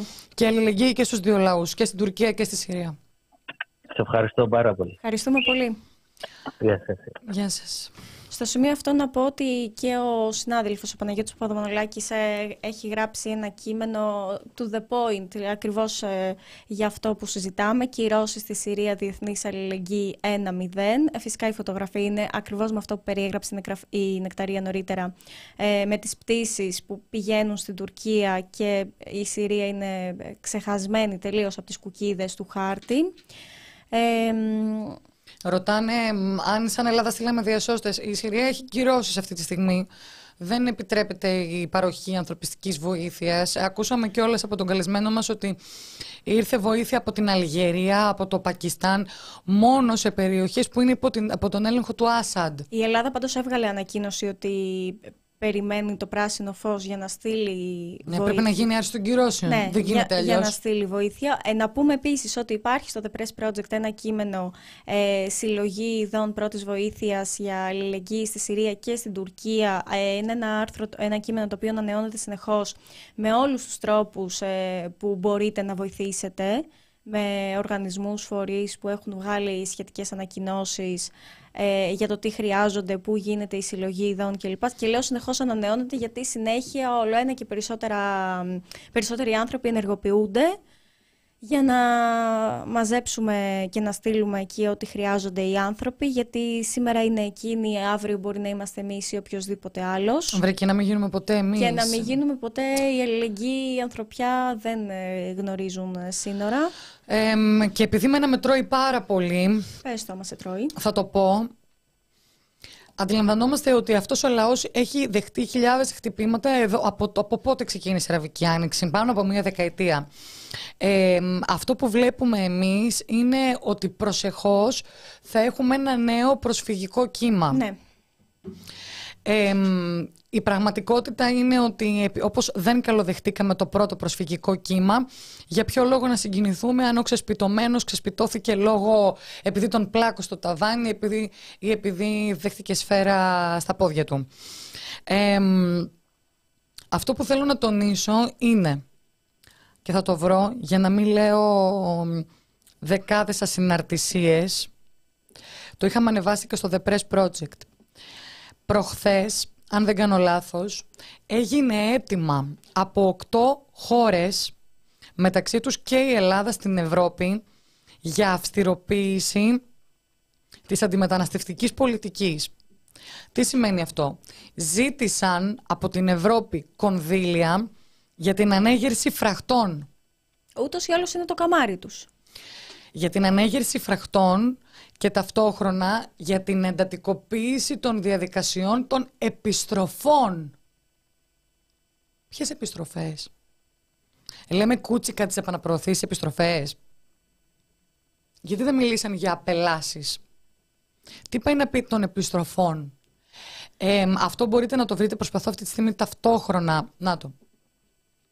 Λοιπόν, Οκτώ χώρες Ευρωπαϊκής Ένωσης, ανάμεσα τους και η Ελλάδα, ζητούν ενίσχυση της αντιμεταναστευτική πολιτικής με μεταρρύθμιση του ασύλου και ενίσχυση της προστασίας των συνόρων, ενώ κάνουν έκκληση να αποφευχθεί μια νέα σημαντική μεταναστευτική κρίση. Γαλλικό Πρακτορείο Ειδήσεων.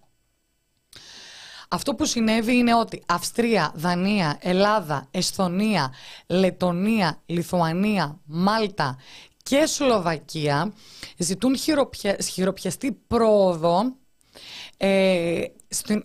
στο πώς θα εμποδίσουν τη μετανάστευση και θέλουν αυτό το ζήτημα να αναδειχθεί την Πέμπτη και την Παρασκευή με την ευκαιρία της Συνόδου Κορυφής των Ηγετών της ΕΣΥ Βρυξέλλες. Αν νομίζουμε δηλαδή ότι όλα αυτά είναι πολιτικές ατομικές της Ελλάδας, κάνουμε πάρα πολύ μεγάλο λάθος. Τα εγκλήματα αποφασίζονται στο βωμό της δημοκρατίας. Είναι πολλές χώρες και κάποιες δεν είναι γιατί είναι στη Βίσεγκραντ και άρα έχ- ήδη, ήδη έχουν υψώσει τύχη. Επίσης, να θυμίσω ε, για τη χώρα μας ότι στη, ε, στην τριήμερη συζήτηση στη Βουλή για, τις, για το σκάνδαλο των υποκλοπών ε, υπήρχε το debate μεταξύ του Υπουργού Προστασίας του Πολίτη, του κύριου Θεοδωρικάκου και μ, του Προέδρου της Ελληνικής Λύσης, του κύριου Βελόπουλου, για το πόσο μεγάλος θα είναι ο φράχτης. Γιατί αυτό έλεγα είναι Ακριβώς. το καμάρι μας. Ο Και κύριος επειδή- Θεοδωρικάκος ε, καφιόταν για το ότι θα συνεχίσουμε, θα κάνουμε πιο μεγάλο και πιο ψηλό τον τοίχο στο Εύρος, τον τοίχο μ, στο, Στον Εύρο. στον Εύρο, ναι. Ε, Και ο κύριος Βελόπουλος του έλεγε: Όχι, δεν θα τον κάνετε τόσο μεγάλο. Όχι, θα τον κάνουμε μεγάλο. Δηλαδή, έχουμε φτάσει σε σημείο να μετράμε την απανθρωπιά. Τραμπικές υποσχέσεις. Ε, έχουμε ερώτηση. Η κυρία Νεκταρία του είναι χειροπιαστή. Αρχικά κυριά και λιβάνια από πριν. Θα με πούνε και κυρία. Δεν μπορώ, ρε παιδάκι μου άλλο. Λες έτσι, στους οριακά, ακροατές μας. οριακά μου με σηκώνουν ε, τα πιτσιρίκια. Θέλετε να κάτσετε, μου λένε στα λεωφορεία. Ε, και θα εξηγήσω αμέσως, ε, φίλτατε. λοιπόν, εννοούν ανάπτυξη υποδομών. Είτε αυτό είναι φράχτες που θα σηκωθεί στον Εύρο, είτε είναι αυτό το πολυπόθετο, ο πολυπόθετος φουσκωτός φράχτης που ονειρεύονται κάποιοι ανάμεσα στη Σάμο και στην Τουρκία, Ναι, στην ναι. Ετηλένη και σε- εκεί πέρα. Και φυσικά ενίσχυση. Τώρα, των σκαφών του λιμενικού, της Frontex στην περιοχή. Πρέπει γενικότερα να καταλάβουμε ότι αποθήσεις προσφύγων, αφού δεν αποδέχονται τον όρο επαναπρόθεση, να μιλάμε για απόθεση. Είσαι κατά μεσής της θάλασσας. Είσαι λιμενικό. Βλέπεις να πλησιάζει προσφυγική λέμβος. Πώς την αποθείς; Πώς την αποθείς χωρίς αυτό να συνεπάγεται με θάνατο; Ρε συνεκταρία, εδώ δεν. ε, Πραγματικά, δηλαδή τώρα τονίζεις αυτό, αλλά αυτή τη στιγμή δεν ξέρω αν το έχεις παρατηρήσει στους λόγους τους. Δεν μιλούν για μετανάστες, δεν μιλούν για πρόσφυγες, μιλούν για εισβολή. Εισβολής. Δηλαδή, κάνουμε αμάν και πώς να βγάλουμε από το λεξικό ε, τον όρο λαθρομετανάστης, λαθροεισβολέας και κάποιοι ακόμα δεν τον έχουν βγάλει και έχουμε κρατήσει το εισβολέας. Εγώ αυτό που παρατηρώ είναι το αντίθετο. Αυτό που παρατηρώ είναι ότι πλέον η επικοινωνιακή πολιτική της κυβέρνησης είναι να τους ονομάζει κατατρεγμένους και να ρίχνει τις ευθύνες για τα μεταναστευτικά προβλήματα στο δουλεμπόριο και στους διακινητές. Και κάνουν και το εξής τέλειο. Ε, πολύ σωστά που λες για τους ε, κατατρεγμένους. Κατατρεγμένοι που εισβάλλουν, που επιχειρούν να εισβάλλουν. Και να, το, να τονιστεί το εξής. Ο Ιάσονα Αποστολόπουλος, ο γνωστός διασώστης που έχει σώσει εκατοντάδες ψυχές ανάμεσα στην Ιταλία και τη Λιβύη, είχε κάνει μια ανάρτηση σχετικά με το πολύ νεκρό ε, ναυάγιο στη Λέσβο. Ναι. Μέσα σε πακετό λοιπόν και 8 μποφόρ αποφάσισαν οι πρόσφυγες να περάσουν απέναντι. Γιατί να περάσουν απέναντι; Γιατί δεν είναι και ιδιαίτερα ευνοϊκό το περιβάλλον σε συνθήκες ηρεμίας. Σκέφτονται ότι είναι λιγότερες οι περιπολίες του λιμενικού σε 8 μποφόρ. Σκέφτονται ότι θα γίνουν λιγότερο αντιληπτοί και φανταστείτε τη λύσα τους για ζωή για να μπουν σε μια βάρκα φουσκωτή σε τέτοιες καιρικές συνθήκες. Ανέδειξε λοιπόν αυτό το ζήτημα ο Γιάννη Αποστολόπουλο. Ξέρετε ποια ήταν η απάντηση της κυβέρνησης διαστόματος του γνωστού influencer, γιατί πολιτικός αυτός ο άνθρωπος δεν είναι, Φαντάζομαι ποιον θα πεις. του Αδόνιδος Γεωργιάδη για το γνωστό επαγγελματία διασώστη για το ότι οι δουλέμποροι βάζουν στις βάρκες μέσα στο χειμώνα γυναικόπαιδα και πνίγονται στη φουρτουνιασμένη θάλασσα, το φουρτουνιασμένη με όμικρον γιώτα. Δεν ευθύνονται οι δουλέμποροι, ούτε η Τουρκία που τους αφήνει, αλλά η Ελλάδα, η οποία και τους διασώζει. Ψυχασθένεια και ψυχιατρικοποίηση, έτσι. Ε, να εξηγήσουμε στον ε, κύριο Άδωνη Γεωργιάδη ότι αν υπήρχε πραγματική μέρημνα να πατάξουν τα κυκλώματα των διακινητών οι δύο χώρες που έχουν κάνει τους πρόσφυγες μπαλάκι, θα το είχαν κάνει. Δεν θα αρκούνταν στο νόμο 4251 του 2014 κατόπιν Ευρωπαϊκής Οδηγίας που φυλακίζουν αθώους ανθρώπους με την ταμπέλα του διακινητή ενώ γνωρίζουν και δικαστές και νομοθέτης και κυβέρνηση και Frontex και λιμενική και αστυνομική και Ευρώπη ότι δεν είναι ο πραγματικός διακινητής αλλά ε, τι να κάνουμε, έτσι είναι ο νόμος, φυλακίζει αυτόν που οδηγούσε, όχι αυτόν που πληρώθηκε. Και ας πούμε ότι κάναμε και κάτι, ας πούμε ότι πατάξαμε το έγκλημα, ας πούμε ότι φυλακίσαμε τον κακό διακινητή, τη στιγμή που, όπως εσύ πολλές φορές έχεις πει, ο ίδιος σε κάποια βίλα στην Τουρκία ζει ε, και Ζωή πίνει χαρισάμενη. το μοχίτο, του- το μοχίτο του στην πισίνα του.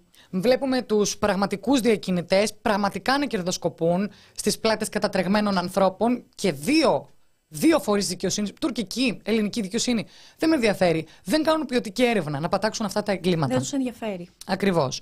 Κατά τα άλλα, είμαστε experts στο whataboutism. Ξεχνάμε όλες τις καταγγελίες για κακοποίηση προσφύγων από το ελληνικό λιμενικό και τις εκ- εκατοντάδες καταγγελίες για επαναπροωθήσεις, βασανισμούς. Ξεχνάμε ότι όλα αυτά έχουν συμβεί. Και ξαφνικά αρχίζουμε να εξαπολύουμε επιθέσεις στους ανθρώπους που τα αναδεικνύουν. Τι έχετε να πείτε όμως τότε που τους διέσωσαν; Ε, αυτό μας έλειπε να ήταν όλοι οι λιμενικοί φωνιάδες. Αυτό μας έλειπε, να ήταν όλοι. Και γενικά ε, ζήτω υποκρισία, δηλαδή πραγματικά στο μεγαλείο της. Το είδαμε από τη μία με την Ουκρανία, οι καλοί Ουκρανοί πρόσφυγες, που καλά κάναμε και τους βοηθήσαμε. Εννοείται, εμείς δεν ε, βάζουμε ταμπέλες και δεν διαχωρίζουμε. Ε, και από την άλλη τους κατατρεγμένους που τους πνίγουμε. Ζήτω υποκρισία. Και το ίδιο συμβαίνει και τώρα. Ζήτω υποκρισία που για επικοινωνιακούς λόγους γεμίζουμε. Δεν μιλάω για τις αλληλεγγύε ομάδες και την κοινοβουλευτική αριστερά και όσες δράσεις έχουν κάνει. Μιλάω για την ελληνική κυβέρνηση που γεμίζουμε αεροπλάνα και βαπόρια για ζωή. Με είδη πρώτης ανάγκης για να τα στείλουμε στους κατατρεγμένους της Τουρκίας, αλλά ταυτόχρονα προσπαθούμε να περάσουμε ύπουλα. Πού έπαιξε αυτό την Πέμπτη και την Παρασκευή Σύνοδο Κορυφής στις Βρυξέλλες, στην καρδιά υποτίθεται της ευρωπαϊκής οικογένειας. Το πόσο φιλόξενη είναι αυτή η Ήπειρος, mm. να πατάξουμε τη μετανάστευση για να αποφύγουμε νέα μεταναστευτική κρίση.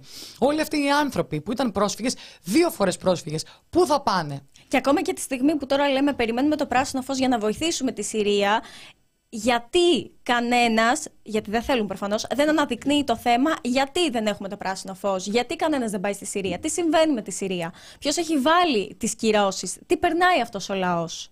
Γιατί στο βωμό των ε, πολιτικών αντιπαραθέσεων, έτσι, δεν θυσιάζονται πολιτικές αντιπαραθέσεις για τον ανθρωπισμό και την αλληλεγγύη.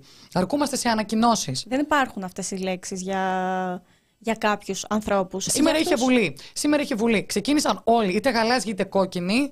Κόκκινοι. Ό,τι είναι τώρα. Ό,τι είναι τώρα. Με τοποθετήσεις εκφράζοντας την αμέριμνη αλληλεγγύη και συμπαράσταση στο λαό τη Συρίας. Ναι, ναι. Και εγώ μπορώ να σου λέω: Εγώ λυπάμαι πάρα πολύ. Πάρα πολύ λυπάμαι όμως. Μπορώ να κάνω κάτι, αλλά λυπάμαι πάρα πολύ. Στα λόγια είμαστε όλοι φοβεροί. Η μόνη απάντηση που ταιριάζει είναι να το βράσω.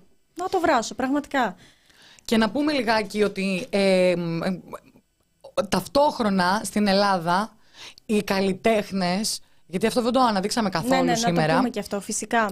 Ε, παιδιά, η κινητοποίηση των καλλιτεχνών είναι μεγαλειώδης. Είναι, δεν ξέρω ακόμα αν το έχουμε καταλάβει το μέγεθος αυτού που συμβαίνει. Τόσο ε, μαζικές αντιδράσεις, ασταμάτητες, με αμύωτο ρυθμό, ε, με καταλήψεις. Να πούμε ότι παρετήθηκαν 41 καθηγητές καθηγήτριες του Εθνικού Θεάτρου. Αυτό πρακτικά ξέρετε τι σημαίνει. Ξεβολεύτηκαν. Ξεβολεύτηκαν από τη θεσούλα τους, ξεβολεύτηκαν από το, το κύρος τους, τα χρήματά τους και οτιδήποτε μπορεί αυτό να σημαίνει. Να διαβάσουμε τα ονόματα. Βέβαια. Λοιπόν, παρετήθηκαν οι Ανέστη Σαζάς, Ιώ Βουλγαράκη, Εβίτα Ζημάλη, Αλεξία Καλτσίκη, Σίμω Κακάλας, Μαρία Κιχαγιόγλου, Γεωργία Μαυρογάνη, Θάνος Παπακοσταντίνο, Γλέε Παπά, Λένα Φιλίπποβα, Νίκος Χατζόπουλος, Ταξιάρχης Χάνος, Ρινιό Κυριαζή, Κατερίνα Κοζαδίνου, Γιάννης Νταλιάνης, Μελίνα Πεωνίδου, Χαρά Κεφαλά Κωνσταντίνα Πιτσιάκου, Φωκάς Ευαγγελινός, Αγγελική Στελάτου, Ιωάννα του Μπακάρη, Βίκη Παναγιοτάκη, Μαριέλα Νέστορα, Κωνσταντίνος Μωρέτη, Αλεξάνδρα Καζάζου, Χρυσή Τζαρδί, Κωνσταντίνος Μπουμπούκης, Διό Καγκελάρη, Γρηγόρης Ιωαννίδης, Διονύσης Καψάλης, Αλέξανδρος Βούλγαρης, Χρήστος Δήμας, Πέτρος Σεβαστίκογλου, Σίλας Τζουμέρκας, Θάλια Ιστικοπούλου, Γιάννης Μετζικόφ, Παναγιώτα Κωνσταντινα... Κωνσταντινάκου, συγγνώμη, Γιώργος Σαμπατακάκης, Θωμάς Μοσχόπουλος, Πρόδρομος Τσινικόρης. Αυτοί, όλοι αυτοί οι άνθρωποι παρετήθηκαν για την αξιοπρέπεια του επαγγέλματός τους. Και το αυτή δεν υδρώνει. Σήμερα τελούν υποκατάληψη. Το Εθνικό Θέατρο. Το Εθνικό Θέατρο. Το ΡΕΞ, το Βασιλικό στη Θεσσαλονίκη.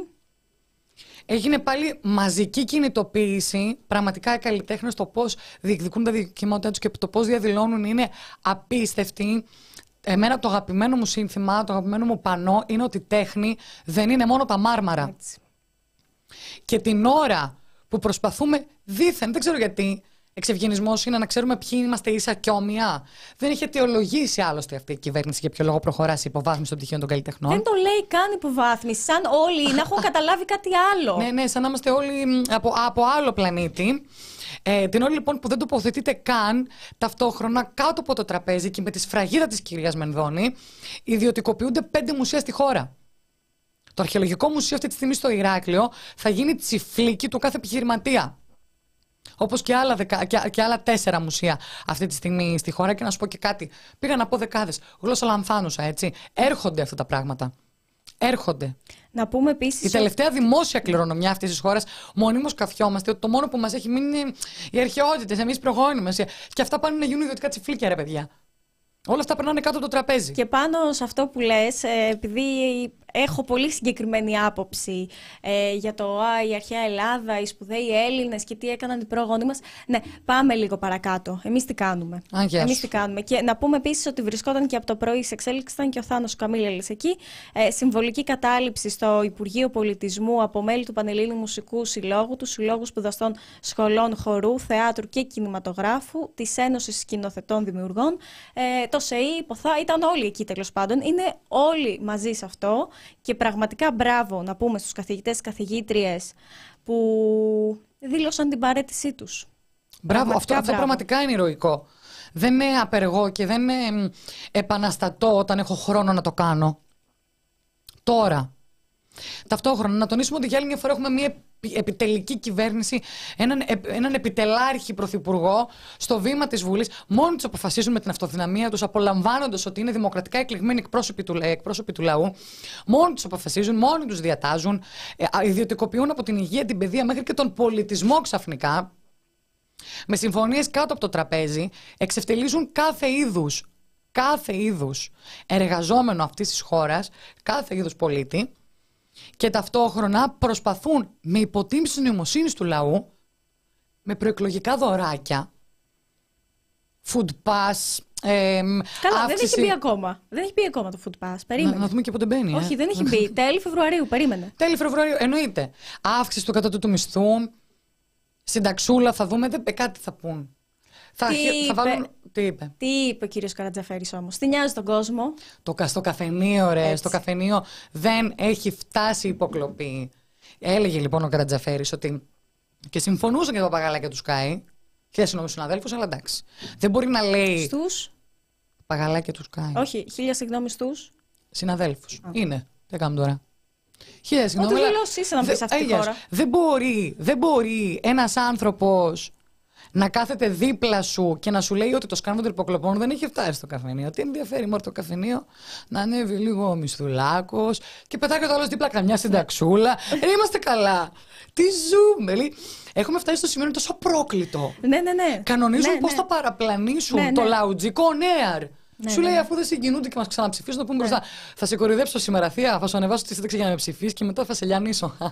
δηλαδή είναι απίστευτο. Εσύ, ναι, είναι, είναι θράσος, είναι το, η, η, λογική του δεν με πειράζει κανένας, κάνω ό,τι θέλω. Εν τω μεταξύ, τώρα στη Βουλή που βγήκε ο Κυριάκος Μητσοτάκης, είδες, δεν είχε ζιβάγκο και εξηρισμένο. Με τρελαίνει, με τρελαίνει αυτό που γίνεται σε κάθε καταστροφή, κάθε κακοκαιρία που βγαίνει μετά ο άλλος λίγο.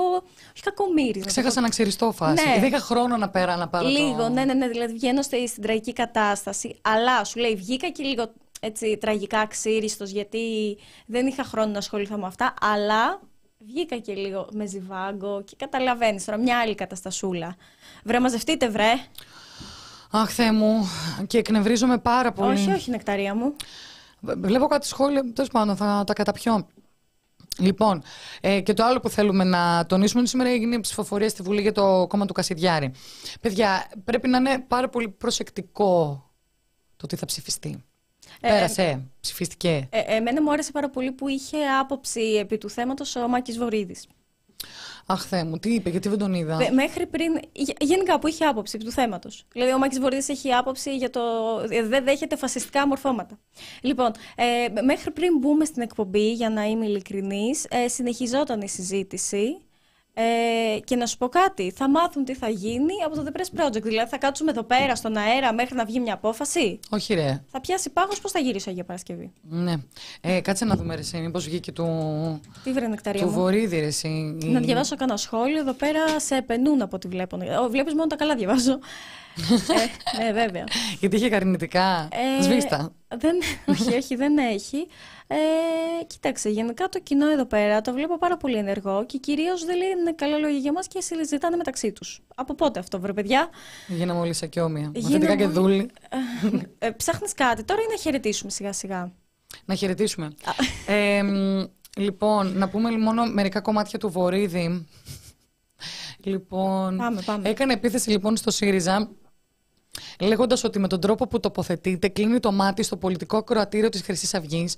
Ενώ αναρωτήθηκε αν ο ΣΥΡΙΖΑ θέλει πραγματικά να κατέβει το κόμμα Κασιδιάρης στις εκλογές. Τι είπε τώρα; Μήπως θέλετε να κατέβει η Χρυσή Αυγή και δεν μας το λέτε για να το τελειώνουμε, να το λήξουμε. Δεν μπορώ να, το, να, να πιστέψω και το λέω καλοπροαίρετα, δεν μπορώ να πιστέψω ότι τέτοια μορφής έολη επιχειρηματολογία γίνεται λόγω νομικής άγνοιας. Επομένως, κάποιο άλλο είναι το κίνητρο. Εμείς δεν θα πάρουμε ούτε μισή ψήφο από αυτό, γιατί παίρνουμε την πρωτοβουλία του νομοθετική. Άλλος κλείνει το μάτι στο συγκεκριμένο πολιτικό ακροατήριο και όχι εμείς. Για ποιο λόγο τώρα το είπε αυτό ο Βορύδης; Ε, γύρισε και είπε ο Τσίπρας ότι ο λόγος για τον οποίο θέλουν να αποκλείσουν τους ψηφοφόρους της Χρυσής Αυγής η Νέα Δημοκρατία είναι για να κλέψει ουσιαστικά η Νέα Δημοκρατία το ακροδεξιό κοινό της Χρυσής Αυγής. Ναι, ναι, ναι. Και είπε, ε, αυτό που το απάντησε ο Βορύδης είναι ότι αυτό δεν πρόκειται, δεν πρόκειται ποτέ να υποφεληθούμε με το κοινό της Χρυσής Αυγής, κυρίως επειδή εμείς απαγορεύουμε την είσοδο στη Βουλή. Ναι. Θα πάνε να μας ψηφίσουν να του το απαγορεύουμε; ναι. Ε, για- και, και μετά όμως γυρνάει και μήπως εσείς θέλετε τη Χρυσή Αυγή; Για ποιο λόγο τώρα συμβαίνει αυτό; Αυτό που ανέδειξε ουσιαστικά ο Τζανακόπουλος, το ακούγαμε live, είναι ότι πρέπει να είναι πάρα πολύ προσεκτική στην τοποθέτηση αυτή η τροπολογία.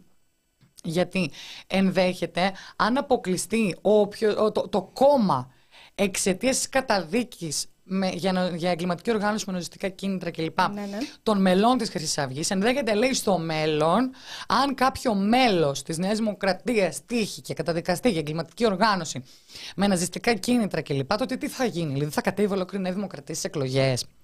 Ουσιαστικά αυτό που έκανε ο Τζανακόπουλος ήταν να τονίσει το πόσο προσεκτικά πρέπει να είναι γραμμένο Ε, βέβαια. για να εμποδίσουμε, ε, να μην έχουμε μελλοντικά κολλήματα. και ξεκίνησε λοιπόν μία κατάσταση ε, να βρίζει ο ένας τον άλλο, όχι εσύ θες τη Χρυσή Αυγή στη Βουλή, όχι εσύ τι θες τη Χρυσή Αυγή στη Βουλή. Ναι, ναι. Γίν- Αυτές οι πολιτισμένες Ναι, μωρέ. συζητήσεις της Βουλής. Ναι, ναι. Ανάθεμα και αν καταλάβαμε. Ναι. Πάλι Ε, καλά δεν βγήκε κανένα τσεκούρι. Τσεκούρι, ο Βορύδης ο Τσικουράτος, να θυμίσουμε, δεκαετία του 80, Ποιος ξεχνάει; τι ζούμε ρε εσύ, εγώ. Κοίταξε, με αυτά και με αυτά που ζούμε, βλέπεις ότι μιλάμε δύο ώρες. Και αν Καλά, μας να το- άφηνες, Πω, θα πω. μιλούσαμε κι άλλο. Να την κάνουμε σιγά σιγά. Λοιπόν, σας ευχαριστούμε πάρα πάρα πολύ που μας ακούσατε για άλλη Ειλικρινά μια ευχαριστούμε, Τετάρτη. γιατί ήσασταν όλοι εδώ. Απουσία δεν έβαλα καμία. Ε, νομίζω είχαμε και παραπάνω άτομα σήμερα. Κάτω αν κλείσω το stream θα κάνουμε τον Είχα- απολογισμό. Θα κάνουμε τη σούμα. Είχαμε και από την εκπομπή των ε, φαρμαίων, των παιδιών που ήρθαν. Και Ε, ελπίζουμε να μείνετε και να ήσασταν ευχαριστημένοι από την παρουσίαση των γεγονότων. Την ψύχρεμη πάλι από εμάς. Αλλά ναι, όσοι ήρθατε τώρα πρώτη φορά, να ξέρετε, μας λένε ότι λέμε τα χειρότερα θέματα, αλλά με κέφι, μπρίο και χαμόγελο. Γιατί τι αλλιώς, τι θα κάνουμε αλλιώς, ρε παιδιά; Αχ, ένας λέει κούλια δυστοπία. Αυτό είναι του μπαμπά Πώ μου. τον μπαμπά σου που λέει κούλιο κράτος. Το κούλιο κράτος. Τον αγαπώ, τον αγαπώ, τον αγαπώ. Λοιπόν, να δώσουμε ραντεβού για την επόμενη Τετάρτη. Ανανεώνουμε το ραντεβού μας για την επόμενη Τετάρτη. Ήταν η κοινωνία ώρα πρέσ. Τα πρεσοκόριτσα με την Γεωργία Κρυεβάρδη. Και την Εκταρία Ψαράκη. Από εμάς φιλάκια πολλά. Να μην θαυτείτε στα χιόνια, να μην σας τύχει καμία άλλη καταστροφή. Κυρίως για να μην ζημιωθεί το δημόσιο και αρχίζουμε και πληρώνουμε εργολάβους επειδή εσύ αποφάσισες να βγεις από το, ε, με το χιονιά έξω, ανεύθυνε. Ε, μην έρχεστε με ταξουργείο, είναι τραγικά καιρικά φαινόμενα, θα εγκλωβιστείτε πουθενά. Και να ντύνεστε και καλά, γιατί μπορεί να, τη- να πουτιάσετε, να πάρετε καμία γρήπη, καμία ίωση, γιατί το σύστημα υγείας καταραίει. Ε, ναι. Αυτά. Και αν πάτε στο εγάλιο, βάλτε λυσίδες. Όχι για να μην μπείτε στο χιόνι, για να μην σας γράψουν. Σωστά. Λοιπόν, άντε, χαιρετάμε. Γεια σας.